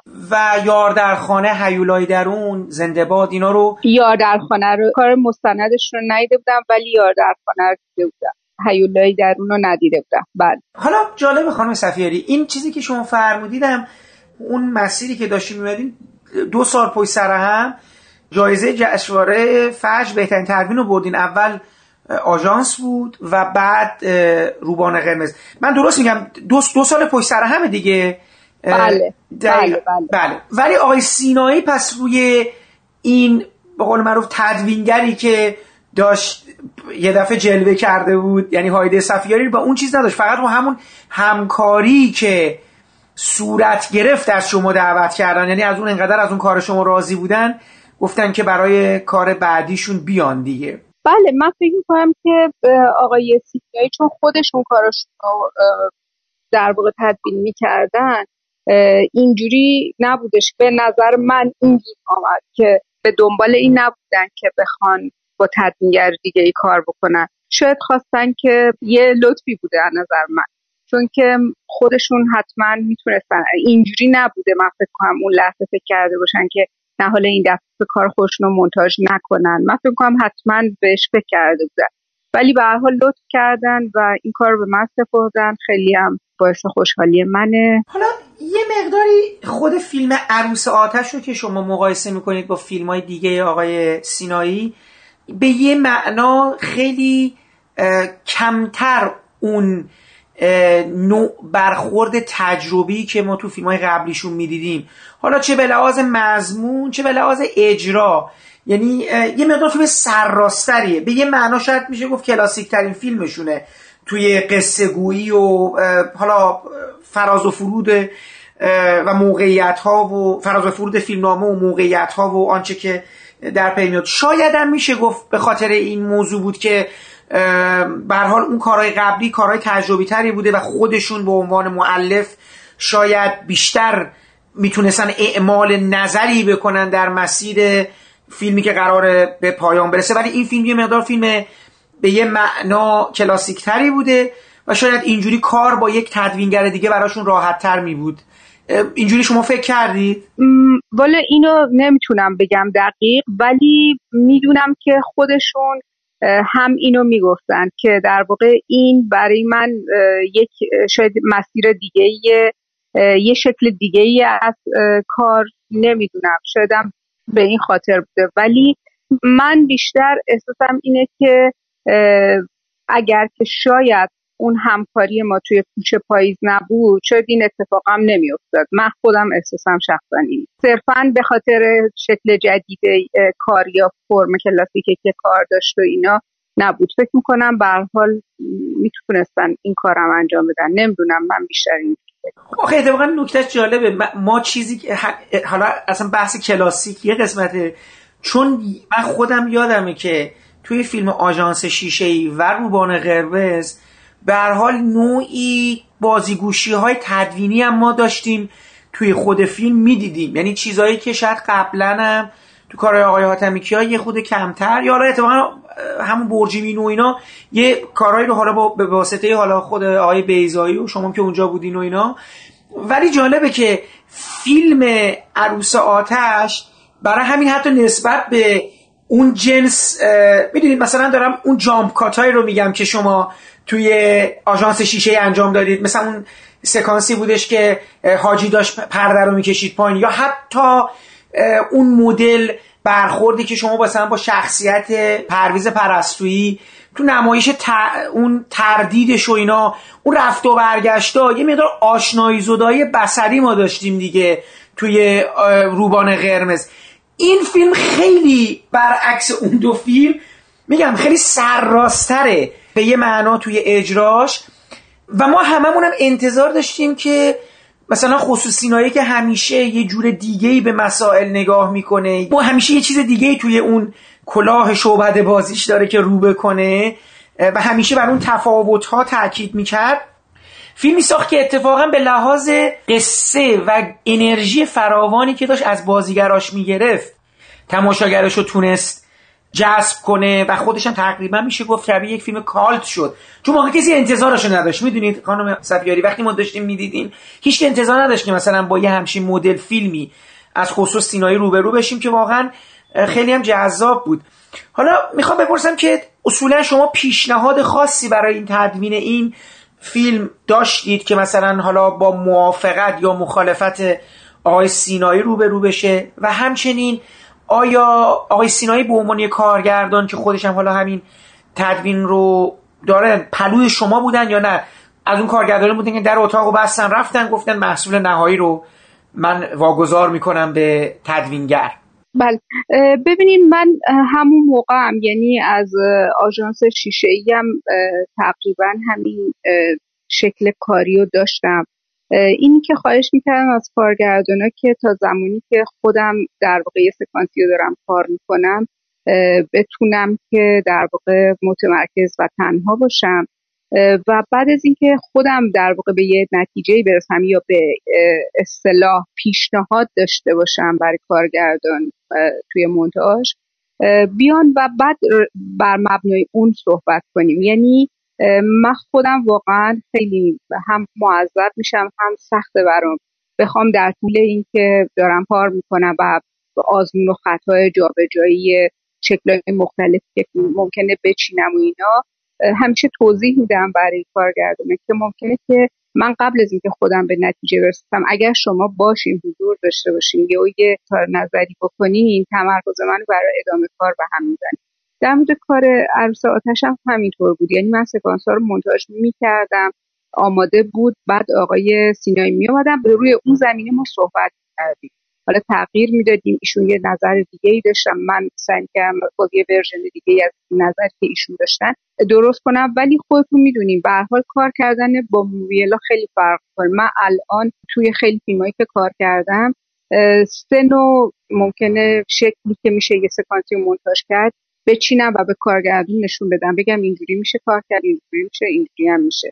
ولی اون موقع به حال نمی‌شد همچین چیزی رو داشته باشیم همچین امکانی رو نداشتیم دیگه. در مورد کار ایشون هم همین یعنی همیشه بودن ولی نه اینکه از ابتدا تا انتها. وقتی سکانس ها منتاج شد دیدن صحبت کردیم بعد می آمد. و چون که اون فیلم خیلی در واقع اتکاش به روایت از هر چیزی مهمتر بود که روایت رید و حس و حال سکانس درست باشه. و بیشتر روی اینا من یادم با یه سکانسایی رو مجبوری کوتاه بکنیم. اینا به خاطر همین یه وقتا یه بازیایی مثلا خوب نبود. اینا هر چیزی که می‌شد اون حس اصلی قصه رو که به حال رابطه ایناست و اون چیزی که دختر پرهیزی که داره از زندگی که براش می‌خوان تعیین کنن و اون شکلی که تصمیم به زندگی جدید گرفت و همینا یعنی اساسش این بود و آقای سینایی خیلی مسائل سنتی که توی اون منطقه بود انقدر برشون این مهم بود که می‌خواستن که به بهترین شکلی حس و حال یه همچین رابطه و یه همچین چیزی در بیاد. من فکر می‌کنم که به خاطر اینکه خوشونم می‌گفتم می‌گفتم من خیلی چیزای مختلفی در مورد همچین چیزایی توی جنوب تحقیق کردم راجع بهش. حتی اگه اشتباه نکنم یه چیزی می‌گفتن که یه فیلم مستند در مورد یه موضوع شبیه به این بسازن و در واقع باز اتفاقش خیلی به چیزایی واقعی بودش که باش برخورد کرده بوده کلا چقدر کوتاه شد؟ یعنی چیزی هست که الان این نسخه نهایی که ما داریم می‌بینیم اگه چیزی کوتاه شد به ضرورت همین روایت و ایجاز بود یا حالا احیانا سانسور یا اینکه در نیومدم حالا هست. می‌خوام ببینم که نسخه اصلی که شما دیدین چقدر کوتاه شده نسبت به این چیزی که ما داریم می‌بینیم؟ نمی‌تونم حقیقتش خاطرم نمونده که من می‌دونم که چیز مورد مثلا سانسور شده و اینایی. نداشته. ولی اون صحنه آتیش زدن و اینا می‌دونم بخشایش رو ما مجبور شدیم به خاطر اینکه خیلی اجراشو آقای سینایی دوست نداشتن یه بخشایی رو کوتاه کنیم. اون صحنه و صحنه تصادف این دوتا دوتا صحنه بودن که یه مقداری ما مجبور شدیم که یه بخشش رو حذف کنیم. ببینید نکته تصادف هم که گفتین خیلی نکته درست بود. من اتفاقا می‌خواستم در ادامه ازتون بپرسم. ببینید تصادف به نظر میاد پایان مناسبی برای قصه اون دو نفر نیست. یعنی وکیل و استاد. اساسا نمی‌تونستم بفهمم چرا اینا باید تصادف بکنن. یعنی ببینید می‌فهمی در این داستان باید به یک تراژدی ختم بشه. تراژدی دختر و تراژدی فرهان. ولی اون دوتا که اصلا از این بازی بیرون افتاده بود اصلا چه ضرورتی بود که اینا برن زیر تریلی؟ یعنی من نمی‌تونستم معنای تماتیک یا دلیل این اتفاق. خب این دختر دیگه این دختر از دست داده بود دیگه زایه از این غمی از این بیشتر. چرا این دوتا باید زیر تریلی می‌رفتن؟ صحبت کردین شما با آقای سینایی در مورد اینکه چه شد اصلا به این نتیجه رسیدن بر اون پایان؟ به نظر من بازم یک من میگم دلیل دقیقش رو یادم نمیادش. ولی می‌دونم که بازم انگار که از یک چیزی که شنیده بودن یا قصهش رو می‌دونستن. یعنی یه بخشیش یه مقدار شبیه به یک داستانی بود. چون همش در مورد چند تا قصه ای که از اونجا شنیده و قصه که نه یعنی در واقع اتفاقی که افتاده بود. انگار که از هر کدوم یک تیکر گرفته بودن و توی این فیلمنامهشون وجود داشته.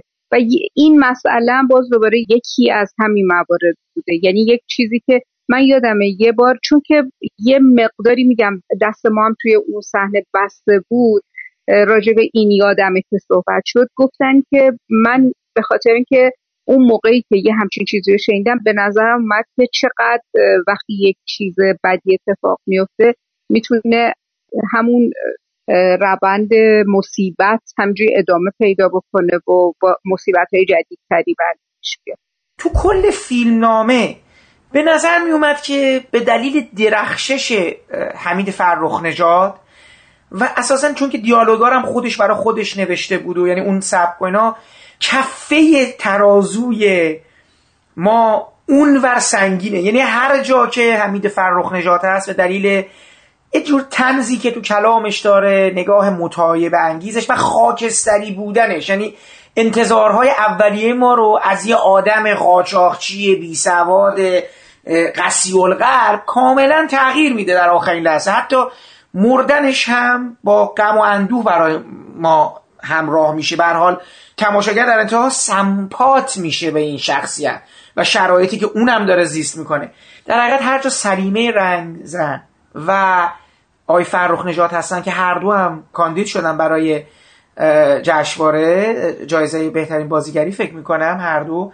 الان خاطرم نیست آقای فرخ نجات برنده شدن یا نه ولی خانم رنگزن که کاندید شده بودن. یه انرژی عجیبی جاریه. هر چقدر از این دو نفر فاصله می‌گیریم اون سکانس ها انگار یه چیزی رو از دست میدن. نمی‌دونم شما هم همچین احساسی رو داشتید موقع تدوین؟ با آقای سینایی در این قضیه صحبت کردیم بله من واقعا فکر می‌کنم شاید الان سکانس گفتگو هم که خدمت می‌گفتم به خاطر همینه. یعنی به نظر من فرخ نژاد شاید اگر که در واقع نبود آقای فرخ نژاد این فیلم این کاراکتر رو خلق نکرده بود به یک نوعی. حالا چون خیلی آدمایی مشابه وجود دارن ولی این تاثیر رو ندارن روی آدما. شاید اصلا من نمی‌دونم من نمی‌دونم فیلم انقدر بازم موفق بود یا نه. من فکر یکی از علتهای موفقیتش واقعا خود فرخ نژاده و اینکه ما به طور طبیعی یه همچین آدمی نسبت بهش ممکنه که یه موزه گیری بشه. ولی شما کاملا متوجه میشیم با آقای سینایی هم که صحبت می‌کردیم. آقای سینایی می‌گفتن که من نمی‌خوام. من می‌خوام یک آدمی موضعی که من ممکن نسبت به این قضیه داشته باشم و نگیره. من می‌خوام درک بکنن که اون آدم یه آدم سنتی تمام باورش همین چیزیه که داره انجام میده.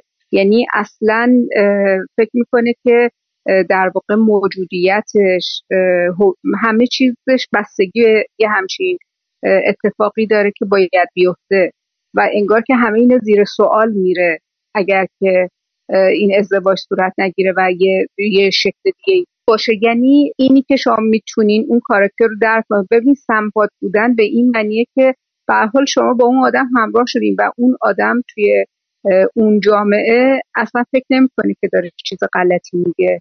کاملا می‌تونیم که درکش بکنیم که چرا توی همچین موقعیتی اینقدر دفاع می‌کنه از کاری که می‌خواد انجام بده. من به نظر این درسته. من یعنی فکر می‌کنم که فراخ نژاد کاری که کرده یا نقش رو درست گرفتن و دقیقا همون چیزی بوده که آقای سینایی می‌خواستن. آقای سینایی هم نمی‌خواستن که از اون یک آدم بد یک آدمی که بیننده نسبت بهش موضع داشته باشه ببینید اتفاقا میگم اون نسبت خوبه از من احساس می‌کردم اون ور خود کم رنگ شده. اون بر که همه چی سر جاشه. یعنی می‌خوام بگم قسمت بخش اشیره و اینا. آها من متوجه شدم. شما منظورتونه که حق و ما خیلی به در واقع نه نه نه ممکنه اصلا نمی‌خوام در مورد حق و اینو صحبت کنم. می‌خوام بگم و ببینید فیلم جاهایی که فرخ نجات هست یه شور و حس و حالی با خودش هست.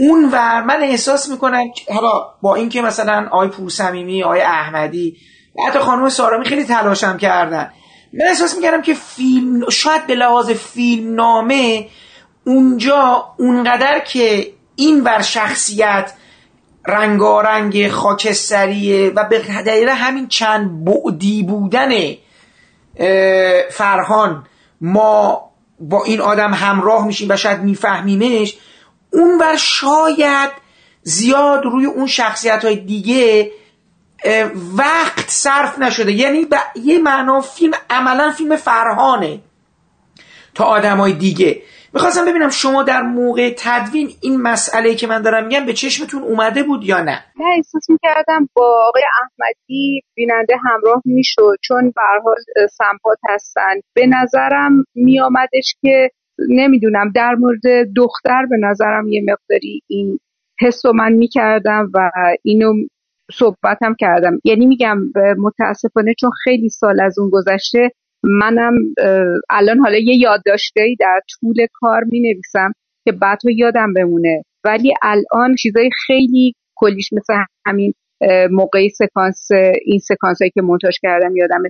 من می‌فهمم. ولی یادمه که اون موقع به نظر هم آقای سینایی و به نظر منم میومد که آقای فروخ نژاد خیلی وزنه سنگینی پیدا کرده توی این فیلم.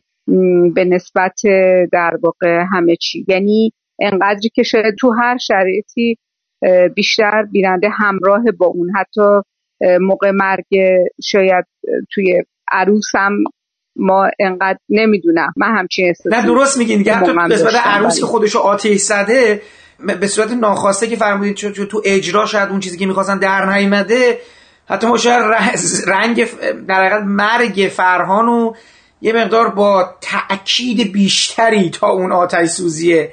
یعنی بیشتر به یادمون مونده اون خنجر خوردن از سلیم رنگزن تا اون حالا خودسوزی اون دختر. میگم حالا کلا که همش چیز دیگه این یعنی اصلا حالا اون میره یه مقدار ما غمگسارش میشیم تا بیشتر حالا. خب حالا اینم جالب آره اینکه نکته که گفتید. خانم صفگری یه مقدار برای ما اصلا کلا از معاشرت هم با آقای سینایی میفرمایید. کلا چه چیزایی از ایشون آموختید؟ حالا بیرون چیز تدوینی. آموختن هم منظورم که به عنوان انسان تو این چون آقای سینایی آدم بسیار مسلطی روی هر چی بود. یعنی من فکر کنم میشست با شما می‌رفت صحبت همینجور در خیلی چیزا به نظرم احتمالا قاعدتا باید بینتون صحبت رفته باشه. یه مدار حالا اصلا کلا حالا بیرون اون اتاق تدوین اگه احیانا با ایشون معاشرتی داشتید ممنون میشم اگر نکته به چشمتون اومده باشه برای ما بفرمایید. چیزی که خیلی یادم در واقع توی صحبت ها به جز مسئله خود این فیلم تمام مثلا می‌دونم که ما خیلی راجع به جازه تبا تبایی صحبت کردیم. هم به خاطر اینکه من خیلی دوستشم و من هم خیلی کنجکاو بودم راجع خیلی چیزا. یعنی من خیلی اطلاعاتی که بعدها پیدا کردم راجع به ایشون از آقای سینایی در واقع یادم مونده. و در مورد چیزایی که یعنی در واقع اون بخش تحقیق اون بخشی که هر کاری هر فیلمنامه‌ای که می نویسن چجوری در واقع در موردش پژوهشی می‌کنن چجوری در واقع می‌رسن به اون نسخه نهایی و اینا. در مورد این صحبت کردن ایشون خیلی خیلی خوش صحبت. یعنی واقعا شما می‌تونستی ساعت ایشون صحبت کنن بشین خوش بریم و لذت ببرید و دلتون نخواد اصلا حرفشون تموم بشه. توی هر موردی که آدم ازشون یک نظری می‌پرسی تو هر زمینه ای میگم از نقاشی گرفته تا مجسمه سازی گرفته تا موسیقی گرفته که به ایشون خیلی هم در مورد موسیقی نظرهای عالی داشتن. خیلی با حوصله و خیلی کامل راجع به اون موضوع توضیح می‌دادن و صحبت می‌کردن. من یادم حتی در مورد موسیقی عروس آتش خیلی چیزایی که باید باشه راجبش صحبت می‌کردن.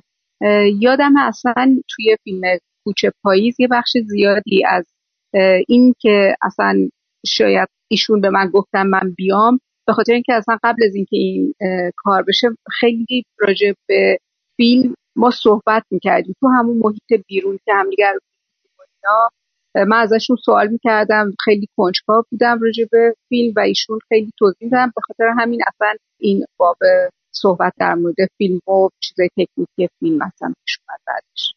شما خیلی کارگردان زیادی کار کردید خانم سفیاری آقای سینایی در مقام کلام و وقتی که من بارها در چند جلسه سخنرانیش حضور داشتم. همچنین اون برنامه تلویزیون که میگم همش مثاله که دیگه فیلم کلاسیک مثل مرد سوم اونجوری زیر سوال بردن.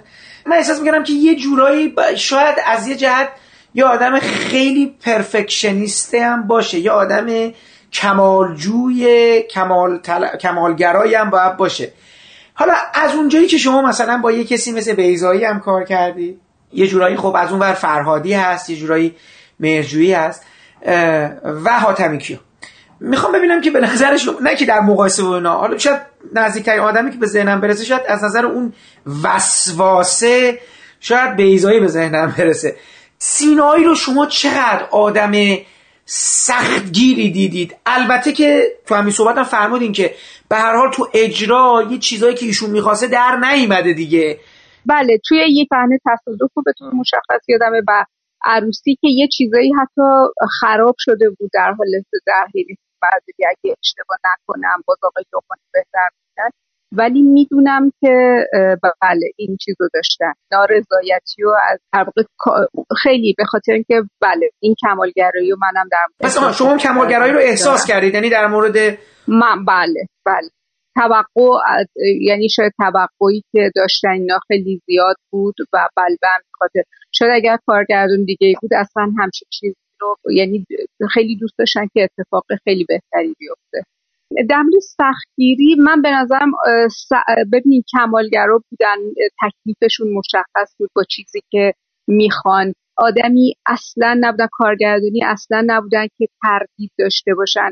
خیلی با قاطعیت نسبت اون چیزایی که می‌خواستن رفتار می‌کردن.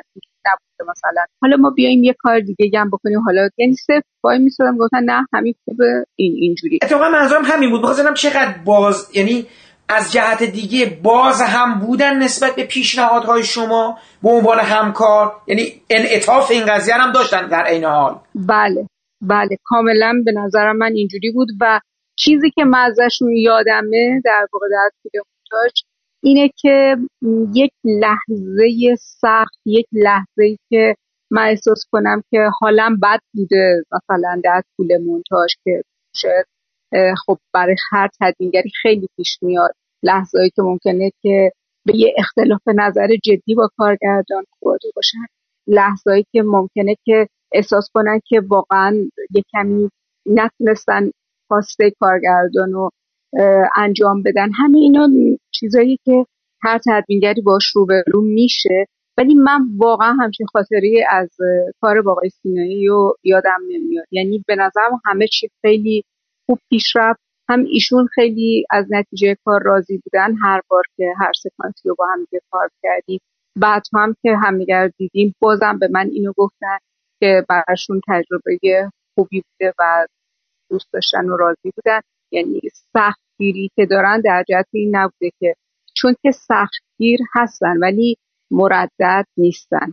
این به نظر من خیلی بر من خیلی مسئله مهم قابل احترامی اصلا به شما گفتن جرقه عروس آتش از کجا خورده تو ذهنشون؟ یعنی واقعی اصلی چی بوده که یک آن این ماجرا تو ذهنشون به این موضوع تبدیل شده؟ بله من اگر که درست بازم خاطرم باشه و اشتباه نکنم یا مثلا یک چیزی و یه چیز دیگه متاسفانه ممکنه همچین چیزی ولی یادمه که در مورد که خیلی موارد زیادی که اتفاق افتاده اونجا بررسی کردن شنیدن از نزدیک در واقع در جریانش قرار گرفتن و بر اساس اون واقعیاتی که دیدن اصلا اینکه این فیلم نامه رو بنویسن به نظرشون اومد. نکته چیز دیگه هست خودتون بخوان اشاره بکنید؟ دوست داشته اشاره کنید؟ حالا من تو پرسشا نبوده یا برحال شاید مثلا از ذهن خودتون نگذشته باشه؟ بله. اینو می‌تونم در انتها در مورد آقای سینایی بگم. تصویری که توی ذهن من ازشون باقی مونده پرشور و انرژی بودن و همیشه فعال. ولی در سالهای اخیر احساس می‌کردم به دلیل موانعی که سر کارهای مختلفشون ایجاد شده بود یه مقداری غمگین هستن. یه مقداری من غمگین میدیدمشون تو جای مختلف.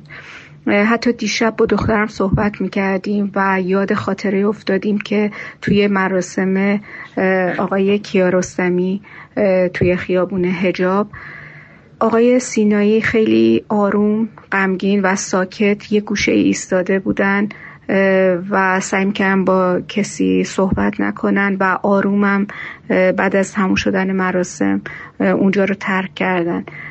و هیچ وقت هیچ وقت من یادم نمیره اینجور در واقع بی تکلف بودن و حالی که اون روز ما از ایشون دیدیم.